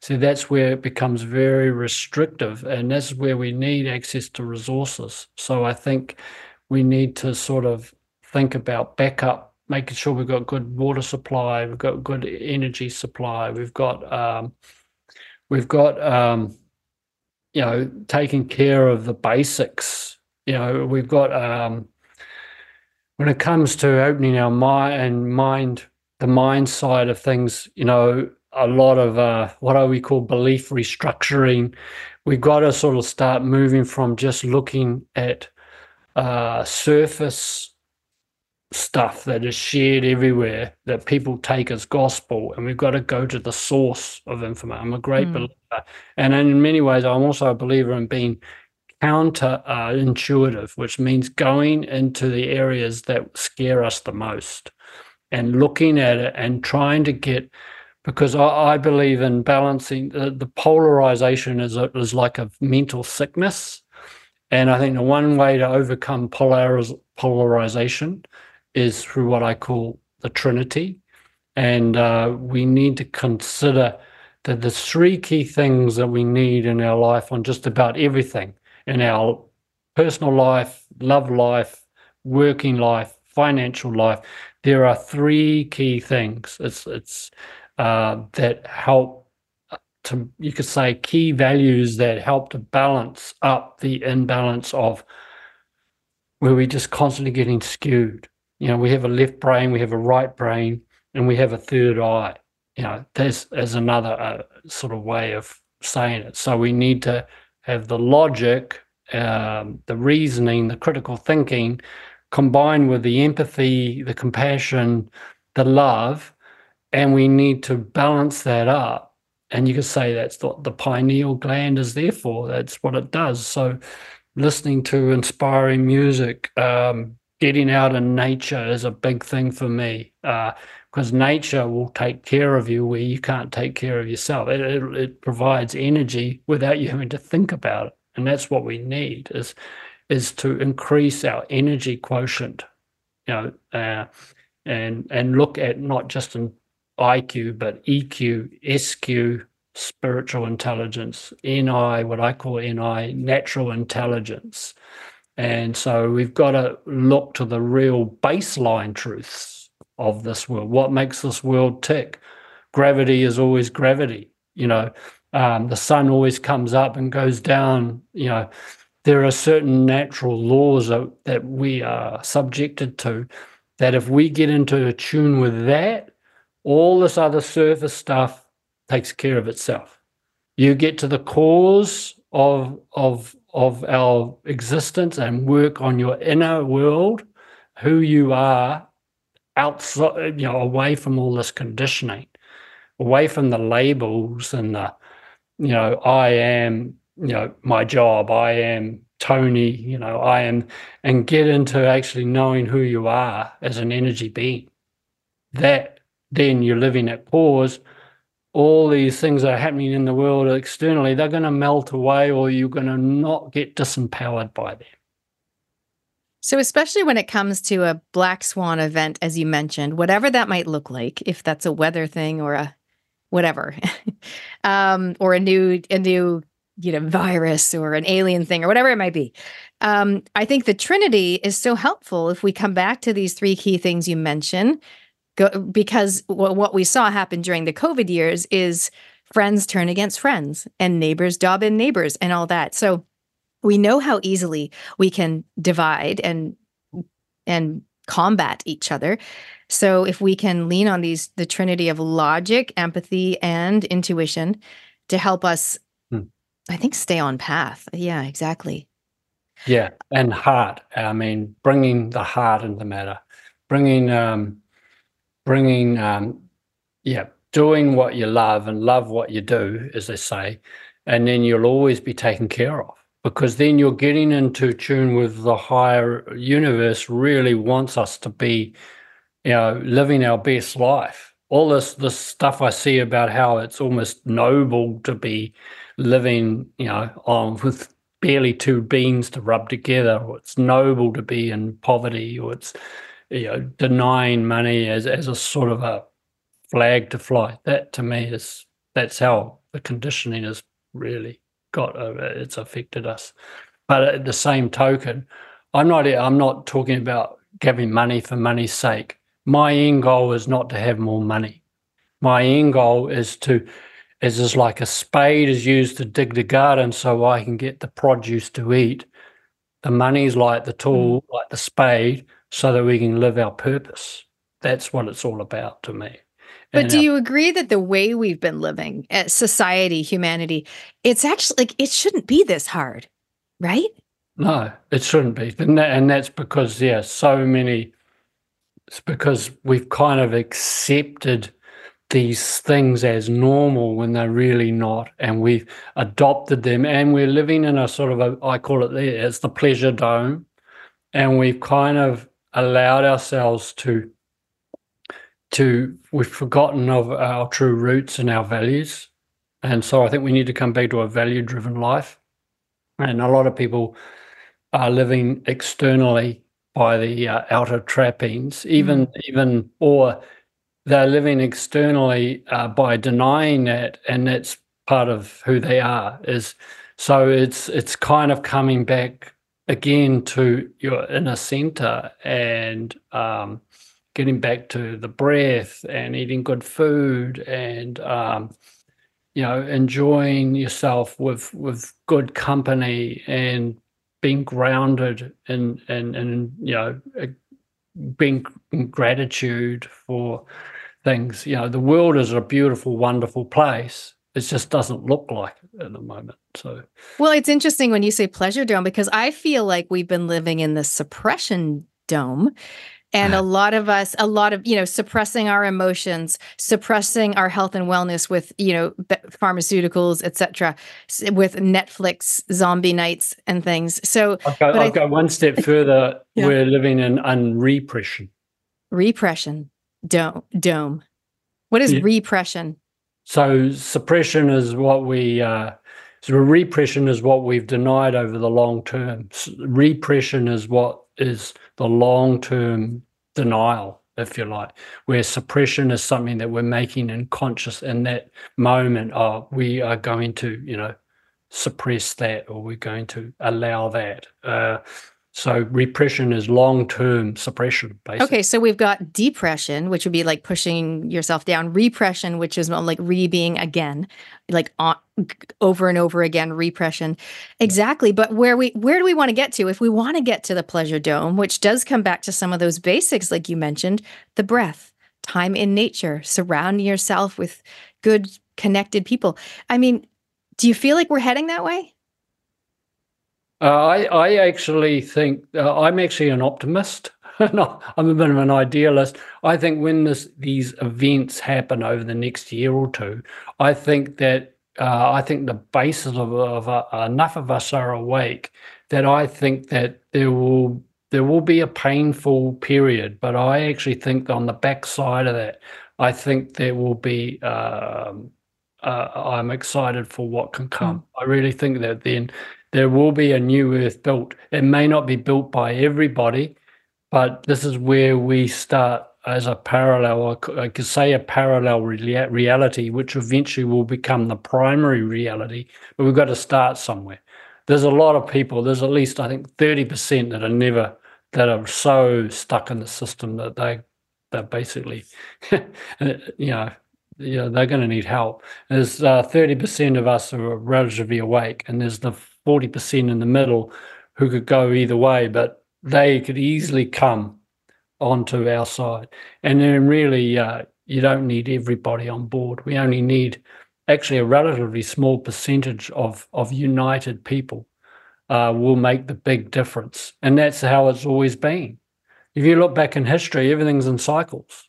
We're just in, in, in one of the cycle where we're in in the trough and we're about to you know, imagine the people who went through World War One and World War Two, or the Great Depression of, of the early 30s, 1930s. You know what happened after that depression became fascism, and then war wars came. But then after the war became a great flowering. I mean, the 50s and 60s and 70s, my parents had a pretty uh, pretty good life. So I think that you know, you know all things being equal, the, the seasons of our life will come back into summer. We're just go exiting the winter. Mm. You know, so, and, and that's right. And sometimes out of these challenging times, whatever it might be, uh, the COVID thing, potential future black swan, um, the the plus side is it does people do wake up they do start questioning things and looking around and going inward rather than just you know going through the calendar day by day and not really thinking about things. Yeah, it, it it's exactly right. It, it's a it, it's sort of uh you could say it's sad in a way, but it's just the way it is. Unfortunately, humans, unless we're really put under pressure, we're really pushed, we won't make uh, a, a conscious decision to to change unless we're really um, we really have no choice. Mm-hmm. And I think that uh, we kind of have strayed off track. And you say the pleasure dome, it's been all about the pleasure and no, not really, you know, a lot of us have been, don't really you know, uh, care or have too much, uh, you know, care around things. We kind of tend to be like, um, oh, you give give a bit here and there, and that's my work done. Now, well, now where's my next latte? And you know I I know I'm just as as responsible for that as anybody else, and so I think we've just got to start, you know, knowing how to be a bit more resilient and resourceful. They say the best resource is resourcefulness. So I think we we're creative beings though, and when we when we get the picture, we are very good then at um, getting into action. So I think that this next period will be a great wake up call on many levels, including maybe in the spiritual level, which will bring us towards that, um, you know, a, a, greater unity and mm. and higher, you know, uh, resonance. And and it's all about frequency. It's all about energy. Energy is really the most important thing here, not money, not even time. It's it's about energy and all its different forms. So this is where we've got to, you know, um, you know, somehow find that way to switch on the light. and you know, technology is only one aspect. Coming back to decentralization, that's only one aspect. It's not my main. Oh, well, it's not my sole focus. It is my main focus at the moment, because if we own nothing, do you think we're all going to be happy? And I, I don't think so. We're not. It's about in, independence and interdependence, and so that's what's going to make us happy. Is is is, is sort of um, being more independent and interdependent, and uh, having resources that we need without being in a, in in, in excess. You know, without um, the greed and all of that is just is not you know healthy yeah exactly and when people think about money a lot of people get stressed right because money is equal stress for a lot of people and la- lack of money or maybe like how to keep track of it and so even this topic in itself will be it will bring up emotions um, and different energy for people. How can we move forward and thinking about health as well how can we move forward um, while staying empowered and not get stressed about this whole money thing.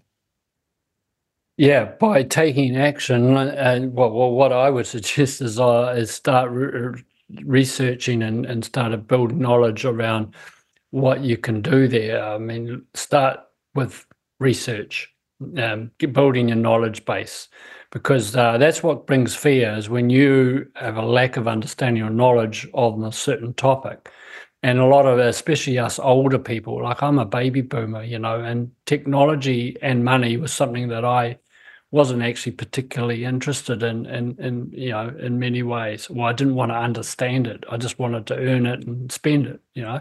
And that's mm, you know understandable uh, why people are like that.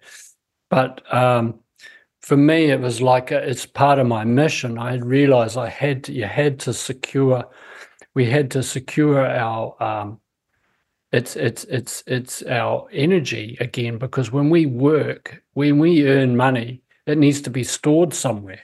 Mm, so right. it really comes down to uh, valuing ourselves more, and then taking action to I suggest people look at the decentralized aspect uh, because then once you get that sorted, I mean, when you're working in a decentralized, I mean, there's so it, it's it's going into every area of life. I mean, honestly, the the things that they've got planned to digitize and to what they call tokenize every single asset on the planet, and that's what they that's the plan. And there's a way to do that that's going to be very, hum- it could be harmonious for us or it could be very detrimental. And tokenizing, like, so real world assets, what they call real world assets, will go on the blockchain. And so we want to ensure that they go into a decentralized nature. Decentralization also means redistribution of resources and self policing through transparency. It's the only reason people want to have absolute privacy is as a reaction to this world. If everybody sees what everyone else uh, can see, then it becomes self-policing, and um, and transparency is more important to me than uh, when not. If you've got transparency, then you have the right appropriate privacy. Put it that way. We don't need to be running away. Privacy in the form of escapism isn't really private. We need to, all eyes need to be seeing the same thing. And then if manipulation or malfeasance is coming in with the blockchain, they know it stands out straight away and that can be eliminated. And it, let's face it, it's usually the central bankers that are doing most of most of the problem. So uh, they uh, need the power. We need they we we don't need to fight them again over the power. All we need to do is withdraw our energy and create unity amongst the people, and then they will literally collapse. As Buckminster Fuller said, to destroy an old obsolete system, just create a better system that it renders them ob- obsolete. So, yeah, well, that's right. There's the central bank. I mean, it is a massive time of change. And I imagine this conversation will bring up even more questions for people. So, with that being said, how can people connect with you or reach out if they would love more information or explanation on some of the things we discussed?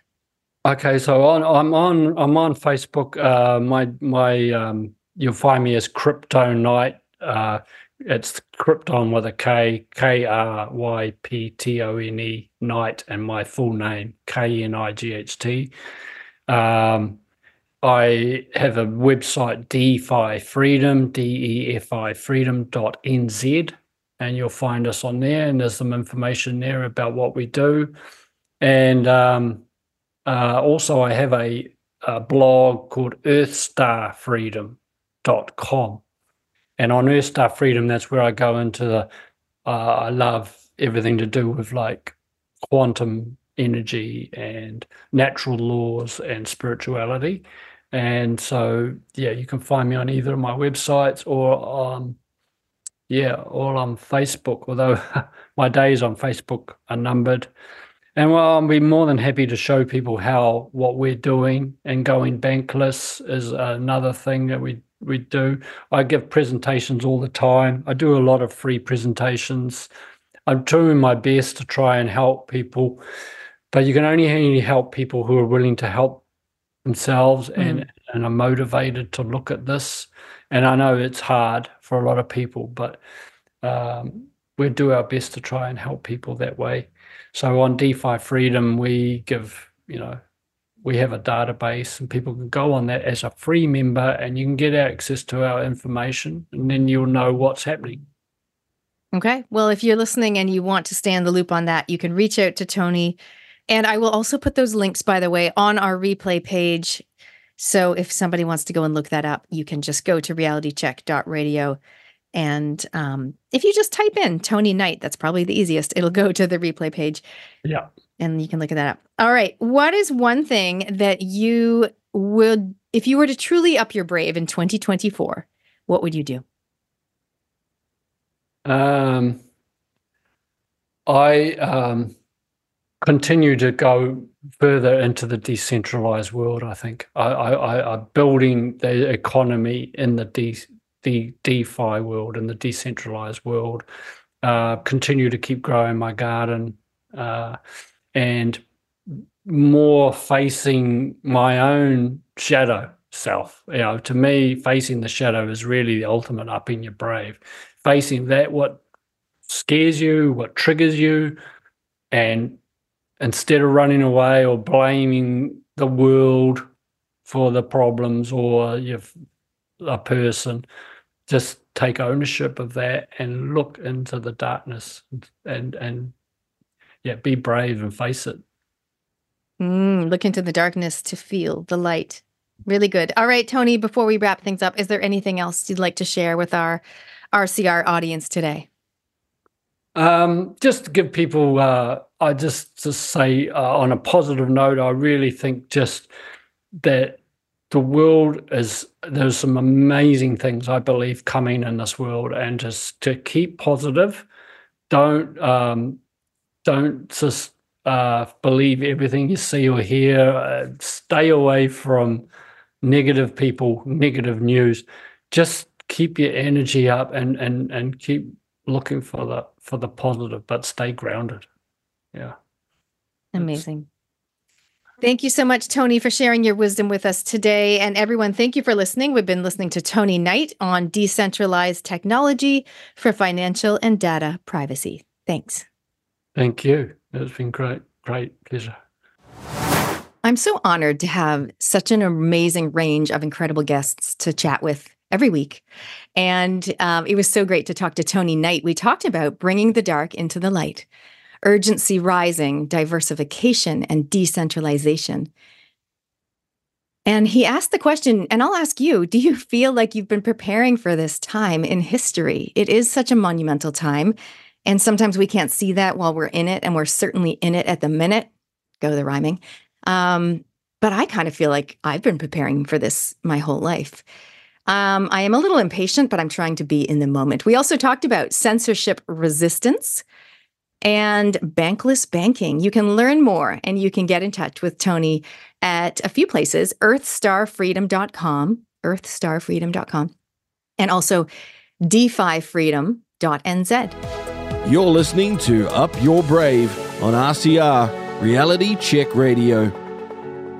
Welcome back, everybody. You're here listening to the Up Your Brave show with Natalie Cutler Welsh on Reality Check Radio.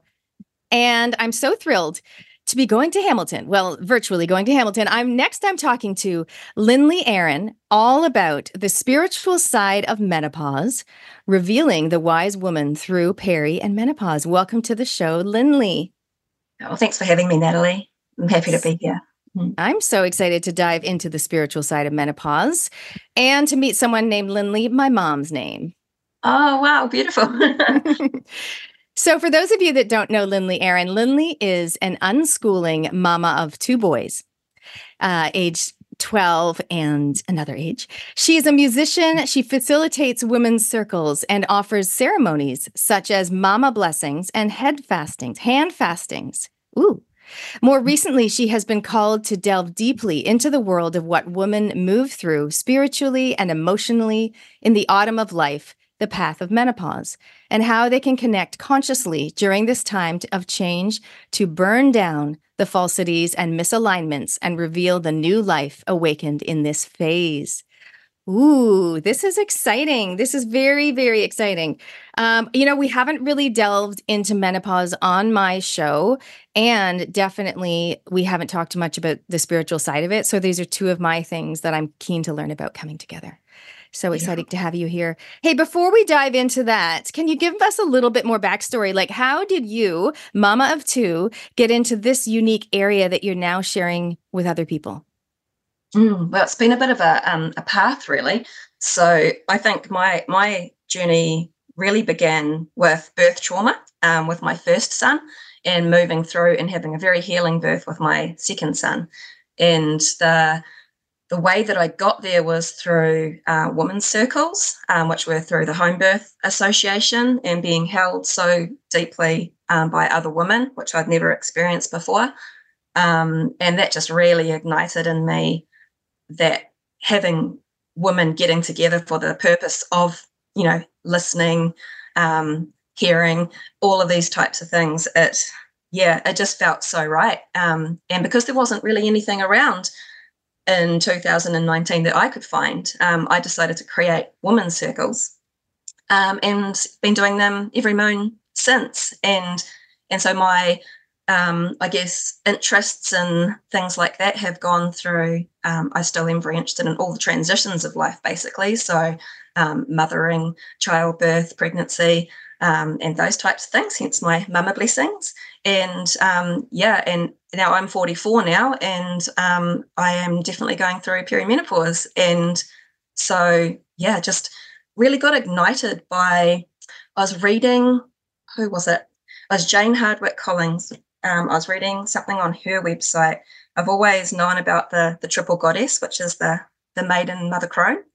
And um, anyway, there's this new archetype that jumps in, which is the maiden mother Marga crone. So the, normally the mother would kind of you know cover the um, the spring and the summer mm. of our um, or the mother would do that, but the Marga comes in and she's the autumn of our life. And um, I was just like, wow, okay, when I hit menopause, you know, could be five, ten years away. Um, well, probably more likely five. But um, yeah, we've got this new archetype because I don't feel like I can claim, claim the crone, you know, at um, at this age. So it just ignited this um, fire in me, I guess, of like, wow, there's there's something really here in this rite of passage of menopause. Yeah. I think it's so important to celebrate the stages and the phases of life we do mm. that a little bit with kids, you know, different birthdays. And, you know, like my son, he's just about, you know, he's just started um, high school, you know, my youngest high school. We do those kind of milestones, but the stages of, of development and life, I think that's so important. I'm going to ask an obvious question that some of my audience will be wondering, which is what do you mean by woman's circle? A woman's circle. So, a woman's circle to me is a place where we gather um, with gosh, it's just a, it's a, it's a beautiful, loving space of women who may not even know each other, but we sit in this circle, and it's like a, I don't know, I, I feel like it's a coming home. When when new women come and sit in circle, they usually cry, and I think it's um, it's a deep remembrance of being held by other women in these, you know, villages that we would have used to have where you just walk outside and the other women are there doing the things where we join them. So a woman's circle is like a, a modern day, well, no, it's very ancient, but it's the ones we have now are a modern day version of the village, I suppose. Um, um, the ones I facilitate, um, the women who come, we stay connected, and it's just always this beautiful place where we come and do spiritual work together, um, have a place to release anything that needs to move through us, whether it's a celebration or um, you know something that's really hard to move through and we need a support network um, yeah it's a place to be really really heard without having to be fixed. So so often when we're speaking to things that we want um, that we're having trouble with people just want to go how about you if you do this? or can, can you do this? you know and it's actually everyone's got their own answers deep within them. And i think when you sit in a circle and you're just being heard no one's going to interrupt you um, then you know, sometimes those things can rise to the surface for yourself as you verbally process them in a circle. Yeah. And we sing and we, we there's quite a lot of things we do path working, like meditation and drumming, singing. Outside yeah. is it outside or inside? It can be either. Either. Yeah. Mm. What I'm trying to do, I mean, I generally I know what a circle is. I have interviewed other people that do them and I know people that do them. I think it's so amazing, so powerful. Um, but it's not something we hear a lot about. So that's why I'm really getting you to create that vision for people in terms of, you know, where is it and, and that type of thing. And how many people would be in the circle? Are we talking 10? Um, yeah, I keep it to 11 max um, just to keep it um, intimate. And so when we have, because usually there's rounds of like, I'll share something yes. and ask a question. And by the time you get around, you know, more than 11 women, it's, it's just too, it's too much for each question and to keep it yeah, and I like everyone to feel like they can connect deeply with the people that are there. Yeah.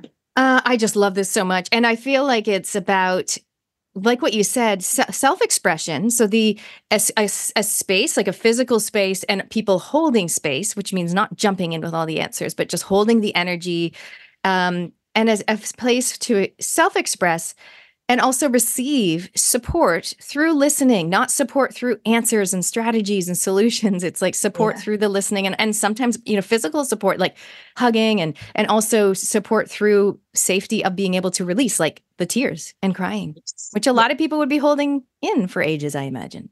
Oh yes. Yeah, definitely. It's a very, very vulnerable place um, mm. to be and um, hence why people get nervous and cry normally. Um, but it's yeah, just the act of getting those tears started, and you know that's just such a, a beautiful release for a lot of people that.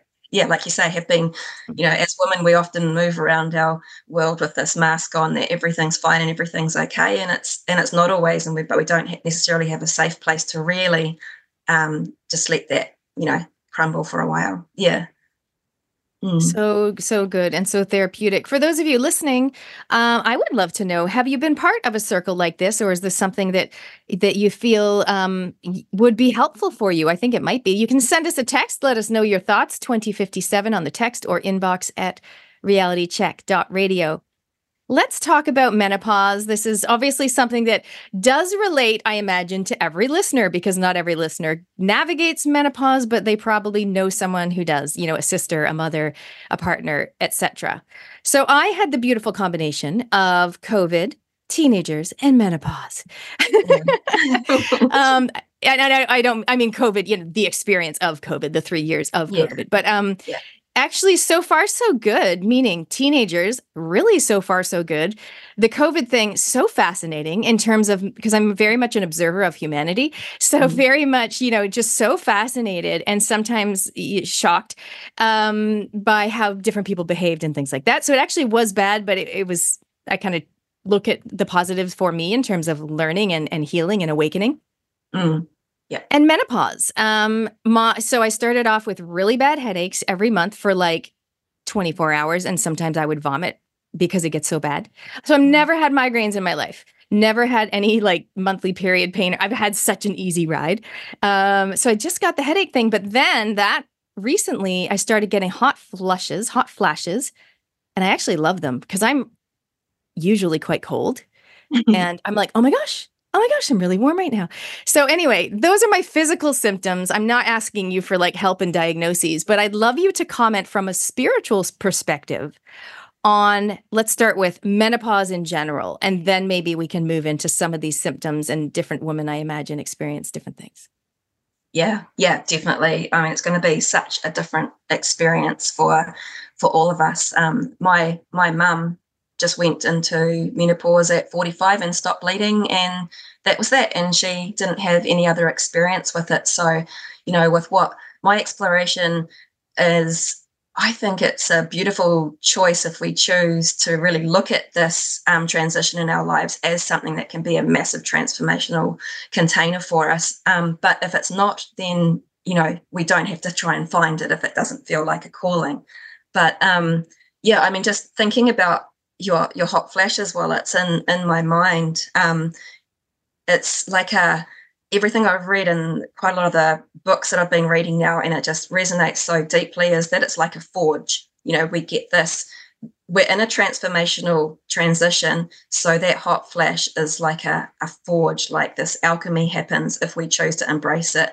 Um, so you know, a lot of women might kind of wiggle and squirm, go, "Oh, I'm having a hot flash," and really resist the the feeling of it. But how could we like actually use it as a um, an alchemy when we're feeling this heat like running through our bodies? It's like oh like you could just even just settle into the feeling of it or you could have what what could this be for? What could i be alchemizing right now to see if anything drops in and and let it move through you? So it can actually be a um, a beautiful tool that we can use moving through menopause if we have if we have hot flashes um, not everyone will have them some some women have chills um, instead of hot flashes and I don't want that. so, no, no, and some some women don't um, expe- just experience them at all. So, um, yeah, in terms of alchemy, I, ju- I do this in my show. I jump in on words for people just to make sure we're on the same page. When I you say alchemy, I think turning lead to gold. mm, So I'm not sure if that's what you mean. Like obviously literally, but I mean, you know, also energetically, like what are the like at the I might so if let's say I have a hot flash flash and I'm like, ooh, what am I thinking in this moment? Like, wow, that's interesting. What was I thinking when I suddenly got that? That's what I'd be looking at. But what do you mean by alchemy? yeah. So, so basically, that so metaphorically, yeah, Mhm. lead lead into gold would be like the actual, and so metaphorically, it would be um, how can we? well, Because energy has to, if we look at it energetically, energy is always there, no matter what it presents as. So, you know, I'm nervous on the podcast, but that's exactly the same feeling as excitement. So Yes. with my with my mind, I can just go and alchemize my nervousness into like, wow, I'm really honored and excited to speak with Natalie today. Mm. And so that's what I'm kind of talking about with alchemy. So, and you know, anger, if we're experiencing anger or rage with um, some of these hormones that are rushing through our bodies at menopause, like, how can we alchemize that? Like, is there a reason that it's there? It's got some kind of purpose. How can we alchemize that that purpose of the rage into something powerful um, for for our lives? Because it's it's going to have a message there if we if we care to listen to it. Um, yeah. I I love that. I'm definitely open to that. Okay, so what about the other one that I mentioned? And I also don't know what other symptoms other women have, so you can comment on those as well. Um, any comment on the headaches? and the headaches. Intense, intense migraines, where you know Yeah. I can still do a little bit on the computer, but if I know I'm going to get it that day, I would literally cancel interviews because Yeah. I just can't be on my game. Yeah. Yeah. Mm. So I don't know for you what what headaches would mean. I've definitely seen it through my research that headaches is a big. Um, if we looked at the physical with the hormones going through and changing, that that might be the physical cause. Um, if I looked at the more metaphysical or spiritual, my instinct would be like a, a shutting down from the um, the outside world because you need that space and time to come back um, and be with yourself. And you know, a headache is something that will shut you down and mm-hmm. make it so you have to be with yourself um, during that time. So I'm not saying that is what's happening, but that's where I that's the first thing I would think of um, for myself. Mm. or, yeah. But I don't know if that's helpful to you. No, it is helpful because yeah. sometimes, you know, sometimes in in society, whatever, we just kind of do what's on the calendar and we um, just, you know, forge ahead, carry on, soldier on. But sometimes we do need that cave time. Some people would call it a duvet day. Um, sometimes, you know, time to just not be for me delivering, right? So I do a lot of coaching, I do a lot of training online and in-person facilitation of groups and such.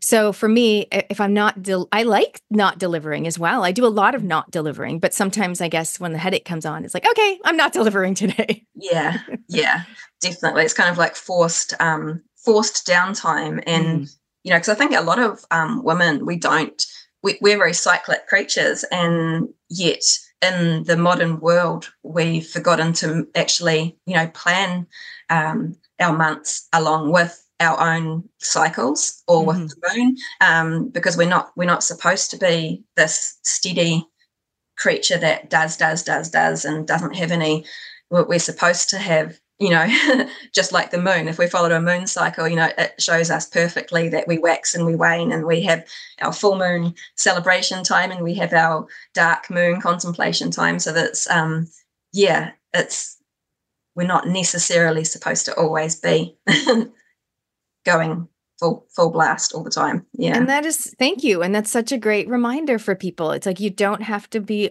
go all go all the time. And, and people will message me and they'll be like, Nat, I don't know how you do it. And I'm like, I don't. you don't see me when I'm lying in the, my hammock, you know, reading or in my swing chair, reading it a physical book, which I love doing, an actual book, not a digital. You know, you don't see me sitting in my hot tub. like, you just see me online, but I'm not doing that all the time. Um, yeah. It's so important to give ourselves permission to have that that downtime and that. But I, th- I hear what you're saying. It's not just. It shouldn't be reactive. It's it plan ahead. If you know your moon cycle, I've got a client a few years ago she said to me oh i never do any events or workshops when i'm when i'm bleeding and i was like i never thought about that before, but it makes absolute sense.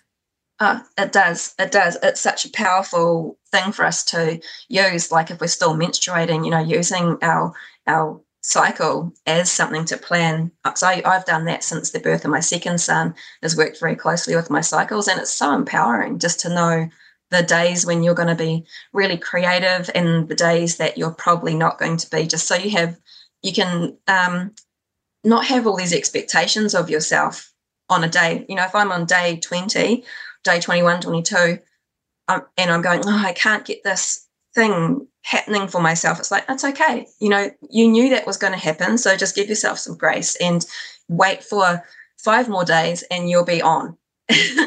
yeah. And it's, um, it's just kind of knowing, getting to know yourself deeply as well, because it's, you know, a lot of us don't. We just function with society and how society moves and not with how we move within it. Mm.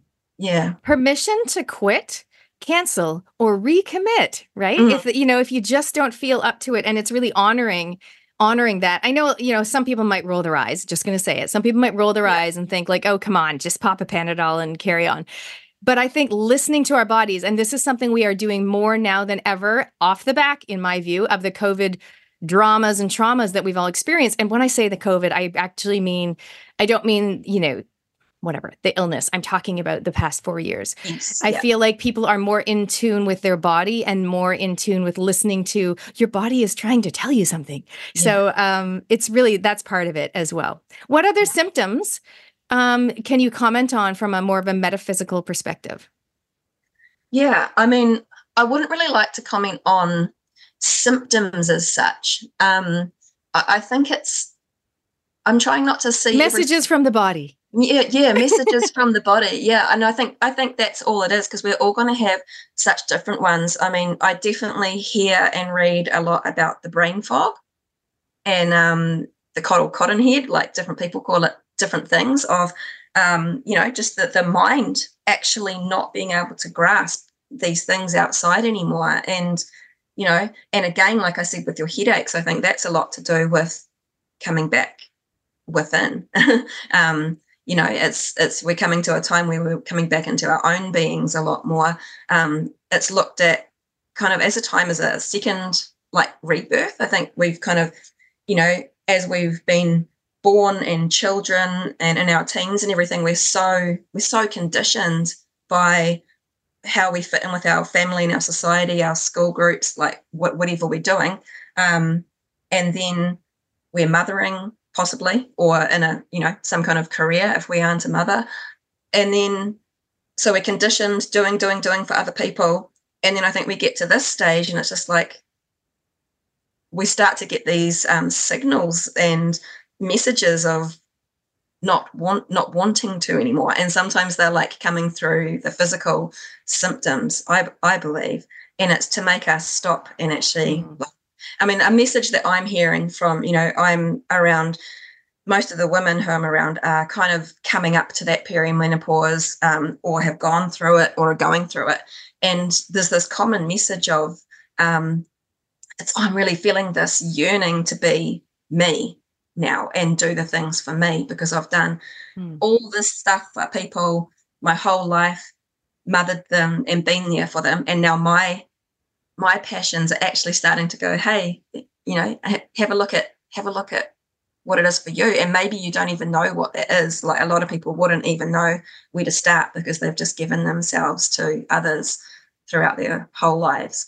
Um, so I think it's a it's like a, a weaving of a cocoon almost is like how a lot of people put it. And it's so you know it's such an overused um, thing for transformation but it's so true i think with menopause. It is literally going in with everything we've ever can, been conditioned with in our lives um, all the thoughts and beliefs that we've created that's going to all turn to goo um, through through this rite of passage because everything's going to keep coming up. Everything that we've pushed away our whole lives that we're like not going to look at, I, I, can definitely feel it. It's it's like you don't have the same tolerance for it anymore. It's mm. coming up to be um, reviewed, and the energy changed, however that is, whether it's a um, you know a moving away from or a new relationship with or any of these types of things. So it's this big big chance of um, almost like a second second chance, a, a rebirth into who you actually are. Mm. Mm. From goo to the true you. but I think that's so important. You're right. And people do tend to, at this stage, review you know, who am I? What am I about? What do I want to do going forward? And they do reprioritize themselves. And then some of them we've heard about you know reinventing yourself right? Some of them do that and they emerge different. And the, mm-hmm. and and people say you know you don't care as much what other people think and that's probably part of it as well. It's more yeah. stepping into the true you who you are currently which might be very different from who how people know you. And and do, do people experience pushback with that? Do they try to ex- express the true them and then other people are like oh you're being a bit bossy. No i'm just being more assertive and more honest with what my views. So do you do you see that people are getting pushback or is it well received? Um, I think it would be very much both mm-hmm. in, in, different areas. Um, I know for myself, I think, you know, with moving through women's circles and that a lot of it was finding your voice and actually being able to speak and let that move through you. And and that was well received in some areas and not so well received in in mm-hmm. others. Um, so there's a kind of um, you know, people are used to you how you are. So they're used to relating with you in this specific way. And when you put, um, a, you know, a stick in the spokes with that, then people are like, they get a bit of a shock of, um, oh, okay, this conversation is going differently, or I'm getting a different reaction than I than I normally would. You know, so they have to. It's just relating in a different yeah. way. But um, so yeah, it's it's it's an interesting one. And I think that's where we've got this opportunity as things are moving through us to just be really aware of where it's coming from and having that compassion for ourselves. Because if we let it build up, build up, build up, that's when we are going to get like that volcanic rage and everything mm-hmm. because it's it's going to it's going to go somewhere eventually. so yeah, how can we how can we learn to allow that movement in our everyday lives basically because if it's you know if something stagnates we know what stagnant water looks like and it gets mosquitoes and it goes all um, brown and gross and it there's nothing there. But if we have that fluid you know free flow of water all the time we're less likely to get to volcanoes and um, yeah a big meltdown or anything like that. Yeah. This conversation is so synergistic because i literally have my two two of my coaching um offers, right? One is called The True You, and the other one is called Voice Your Impact. And it's really about expressing, well, it is about interview skills in speaking, but for some people, they're like, I'm not a business owner, but I just want to be able to express myself. Mm-hmm. And I feel like, and I've said this before on my show, a lot of people know the relationship between emotions and health and wellness. If we suppress our emotions, if we suppress especially our self expression as women, it often will result in dot dot dot thyroid problems um, mm-hmm. um, or cancer quite often and and so we so if we can and if you can which which is what you're doing in your circles it's so powerful encourage women to you know take off their happy mask to leave their ego at the door you know to sit in circle to feel like they can finally just release and reveal who they are how they feel you're actually helping people. Like I always say, every business is either selling love, money, or health. That mm-hmm. makes people feel less salesy when they realize and they really connect to that. They go, "Oh my gosh, I'm selling love. Oh my gosh, I'm, you're selling. Mm-hmm. You know, you are literally selling love and health. I love that. It's mm. so cool. Mm. Yeah, helping women to be more healthy by helping them with that support and expressing themselves. So thank you for the work that you're doing. Oh, what you. impacts have you seen um, when women honor their menopause, perimenopause journey instead of fighting it? Mm. Well, yeah, it just comes back to that beautiful chance. And I've got, um, I wrote it down here. It's, you know, if we embrace that, it's a profound spiritual invitation and it creates and shows us the way for, yeah, wondrous transformation in our deepest being. Um, so if we consciously choose this transition, it's an opportunity for this, you know, transformational exploration. So it's it's just got this um, richness for finding out or un, you're revealing who who we truly are under this. And I mean, I, I look at this exploration as I love the seasons. So like in my circles, I work with the seasons. So I kind of follow the Celtic wheel of the year. Um, and, and through that. So you know, if we look at the maiden being the spring, the mother, the summer, and we're moving into the wise woman or the maga in, in the autumn of our lives, and if we really look to that season, then we it's got all the clues in it when we look at what happens in autumn and it gives us the clues for what we're going to be moving through um, in our life and so it is a it's like a mini death with you know the leaves are turning and they fall down to the I know I was thinking shriveling up. Oh no. yeah, yeah. hey, but we get this rebirth, don't we? And, and um, mm-hmm. under the Chinese medicine, they call it the second spring mm-hmm. um, menopause. So you know we do have that. It's we're not we're not over yet. So but we can we can look to it because you know if we do look biologically we do we do start getting more brittle and we do start getting more dry and we do um, you know so those symptoms are there of autumn. But when these leaves come down you know they sit into the soil and you know we, we think of the um, the compost and how beautiful is that that you have all this death. So if we think about all the things we're releasing and letting go, or the conditioning and things that we don't want moving forward, and then you can create this beautiful new nourishing soil for the new growth of whatever is going to be. Um, so I think it's really yeah beautiful to look to the seasons like that for our life, yeah, and our journey, yeah. So in terms of the archetypes, what um is it yeah what are can you i think there were three or maybe four. What was that new one that you discovered? And how do people know which archetype they're in? Is it is it an age thing? Yeah so it's like an age or a rite of passage. So mm. Yeah, so basically, um, you're born, um, obviously, and you're you're in the maiden, um, okay. and yeah, and then you hit your next rite of passage would be your menstruation, um, and then so you're still in the maiden through there, and then you come into the the summer of your life. Um, even if you're not um, a physical mother, if you haven't birthed a child, you know you're you're still you've still got that beautiful womb space that is for creating. So you bring you'll be bringing something into the world, whether it's a biological life um, or not. And then that kind of goes the mother. So that would be maybe you know 25 to 30 that you would be in the maiden, and then from there you would be in the the mother phase of your life up until about 50.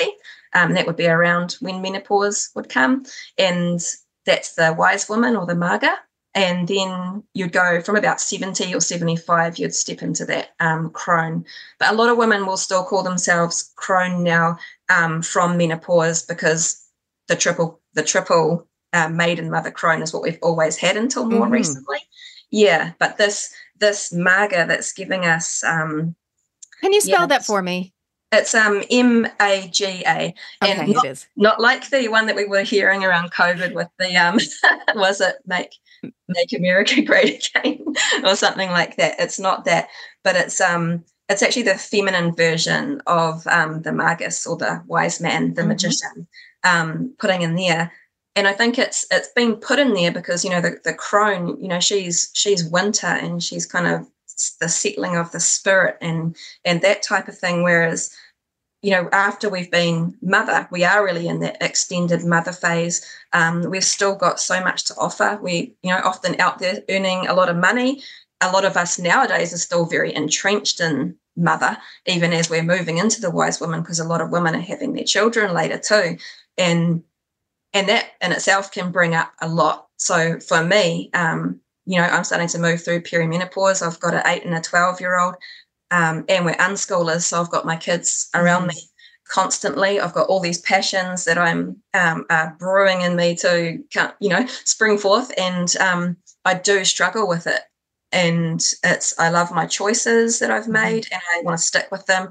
But I have these like um, I don't know, I call them like yearnings and like squirmings and like. Itchings almost to like um, be understand who I am like deeply and I feel like that's what's starting to move through for women in, in this wise woman phase is we want to know who who we are underneath all of the expectations of others that we've always worn so strongly. Not everyone, but a lot of women will say the same things. um, yeah, and it's you can just feel that. For me, I just want to be alone um, so often, and I don't always get a chance to do that. Um, but it's just like a, a a yearning to just sit with myself and be in the presence of my own being mm, mm-hmm. and what what is moving through for me with my own wisdom and yeah Yes, I'm well, sure. especially as a mother, and I don't know if you know this, I'm a parenting author and podcaster originally. That's where I started ah. before I did business. So I, I'm I love that the motherhood journey and parenting. But you know, quite often with the kids the age that your your kids are, we never get it. You know, it's, it's the whole like, I can't even go to the toilet by myself, right? Mm-hmm. You're kind of at that stage, but we need to carve out some time or opportunity to literally retreat you know to to just take a step back and and to maybe review and and and re- reconnect and recollect our thoughts and and move forward you know I'm, as i'm listening to you i just want to highlight to our audience hey even if you're not a woman going through menopause a lot of the messages that Lynley's sharing with us can still be super relevant to you um, in terms of reviewing your own life and asking, you know, your your own questions. What you just said then, Lynley, understanding who I am deeply. I think more people are wondering that about themselves, you know, mm-hmm. menopause aside, and yes. also um, knowing who we are underneath all of the other ex- the other expectations of other people. Sorry, I'll say that again. Knowing who we are underneath all the expectations of others. I feel like that's something everybody can relate to or at least benefit from pondering instead of just pondering their to-do list and what's for dinner and all those other things that we can get t- so busy with. So, thank you for bringing some of these bigger and deeper questions to us today and, and also looking at the metaphysical side of not symptoms, but messages from the body. Uh, I'd love to ask you now some a few questions, my guest questions. If you were to truly up your brave in 2024, what would you do? Mm. I, think for me, it's a continuation of doing what I'm doing. So I think bravery for me is like um, always taking courageous steps. So I, you know, if I've done it, then I don't get to call myself brave. I have to do it again and again and again. so it's um yeah, I've always moved outside of my comfort zone. Um, I'm always scared, and but I do it anyway. So I think it's a continuation of um, of that, and really, I've really started to see what some of my limitations have been, and and trying to find new ways to think about them or overcome them um, to move forward yeah. So when there's something i don't feel like i can do or i can't imagine it it's it's usually because of self-imposed limitations. So that's my upping my brave is just continuing to, mm-hmm. to explore those limitations that i have created for myself. What a great way to live. That's so good. What is coming up for you let's say in the next you know 6 months or so? I mean either personally or like in your business. What is coming up and how can people connect with you if they're keen to learn more maybe join in your circle? I don't know if you do things online or, or only in person, let us know. Yeah, yeah, I've definitely got some things coming up. I've got, um, I do do online circles and um, I do them seasonally. So um, we have the season of the autumn moons and season of the winter moons, season of the springtime moons. So I do them in, in yeah, three month blocks so people can join up for those. Um, I have my Walking the Autumn Path, um, the revealing of the wise woman. That will be uh, later in autumn. Um, I will have some workshops. Um, I'm thinking Hamilton, Auckland, and Tauranga, and also online as well. But it's becoming a part of a very um, a huge vision actually that's coming to life. What I thought was going to be in autumn this year is there will be parts of it, but there's a lot more um, really brewing there for me. So that's all there. And I have um, women's circles in Hamilton uh, every new moon. I'm just starting a singing and uh, drumming circle as Ooh. well. And um, what else have we got? Yeah, and I do ceremony work as well. So that's yeah. always um, open if people are interested in things like mama blessings and um, which is honouring the the mama to be as she's in her pregnancy journey and her birthing journey, um, and hand fastings, which is an alternative to um, you know legal legal marriage so yeah there's some cool options there for people that's kind of what i've got coming up yeah. Thank you for highlighting that about the hand fastings because I read it in your bio and I didn't know what it was. So that's great that you mentioned what that is and how your ceremonies are so important and I love that you think about them and you do them slightly differently than than the the usual. Yes. So everyone if you're wanting to get in touch or learn more or be part of, participate in one of these circles, you can get in touch with Lynley. Where do they find you? Like websites, socials? Yep. So I've got my website, um, lynleyerin.com, and I'm on uh, Facebook, and that is Lynley Erin Seasons and Circles. So you can find me there. Um, I do have a, um, a private Facebook group, um, which is Revealing the Wise Woman through perimenopause and menopause. Um, and yeah, that's that. It will be a great group to join if you'd like to explore the um, spiritual and emotional, mm. psychological journey of menopause a lot more.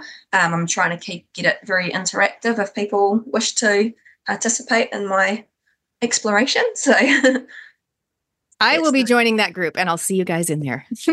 Fantastic. So for those of you wanting to look up Lynley, I'm going to spell it for them because you know we're on air, and the, yeah. I will put the links on the replay page. On the replay page, you guys can go back, listen to this interview. You can share it with people, and I will also include Lynley's um, bio and contact details. But lynleyerin.com, L Y N L E Y, Erin E R I N dot com. Is that correct? Yeah, that's right. Yeah. Okay. Great. Yeah. Amazing. Perfect. Um, all right. Well, before we wrap up and say farewell, is there anything else that you would like to share with our audience today? Um, I could just read you um, two of my little posts that I've put in my um, autumn path, if you like. The two, yes. two little paragraphs. Would you like me to read those? Yes. Um, so, okay, I'll read those to you. So, all of us will have such different experiences on our perimenopause journeys. Our life conditioning so unique to us and how we have perceived it in the created layers and protections. This time of our lives, the letting go, like the falling of the autumn leaves, has such an invitation of what we can become conscious of, conscious of to alchemize. I know for me, things are appearing like parts waving a flag as if to say, When are you going to look? You will have to soon. It feels like an irritation, a squirming, a yearning to be alone to cocoon and weave.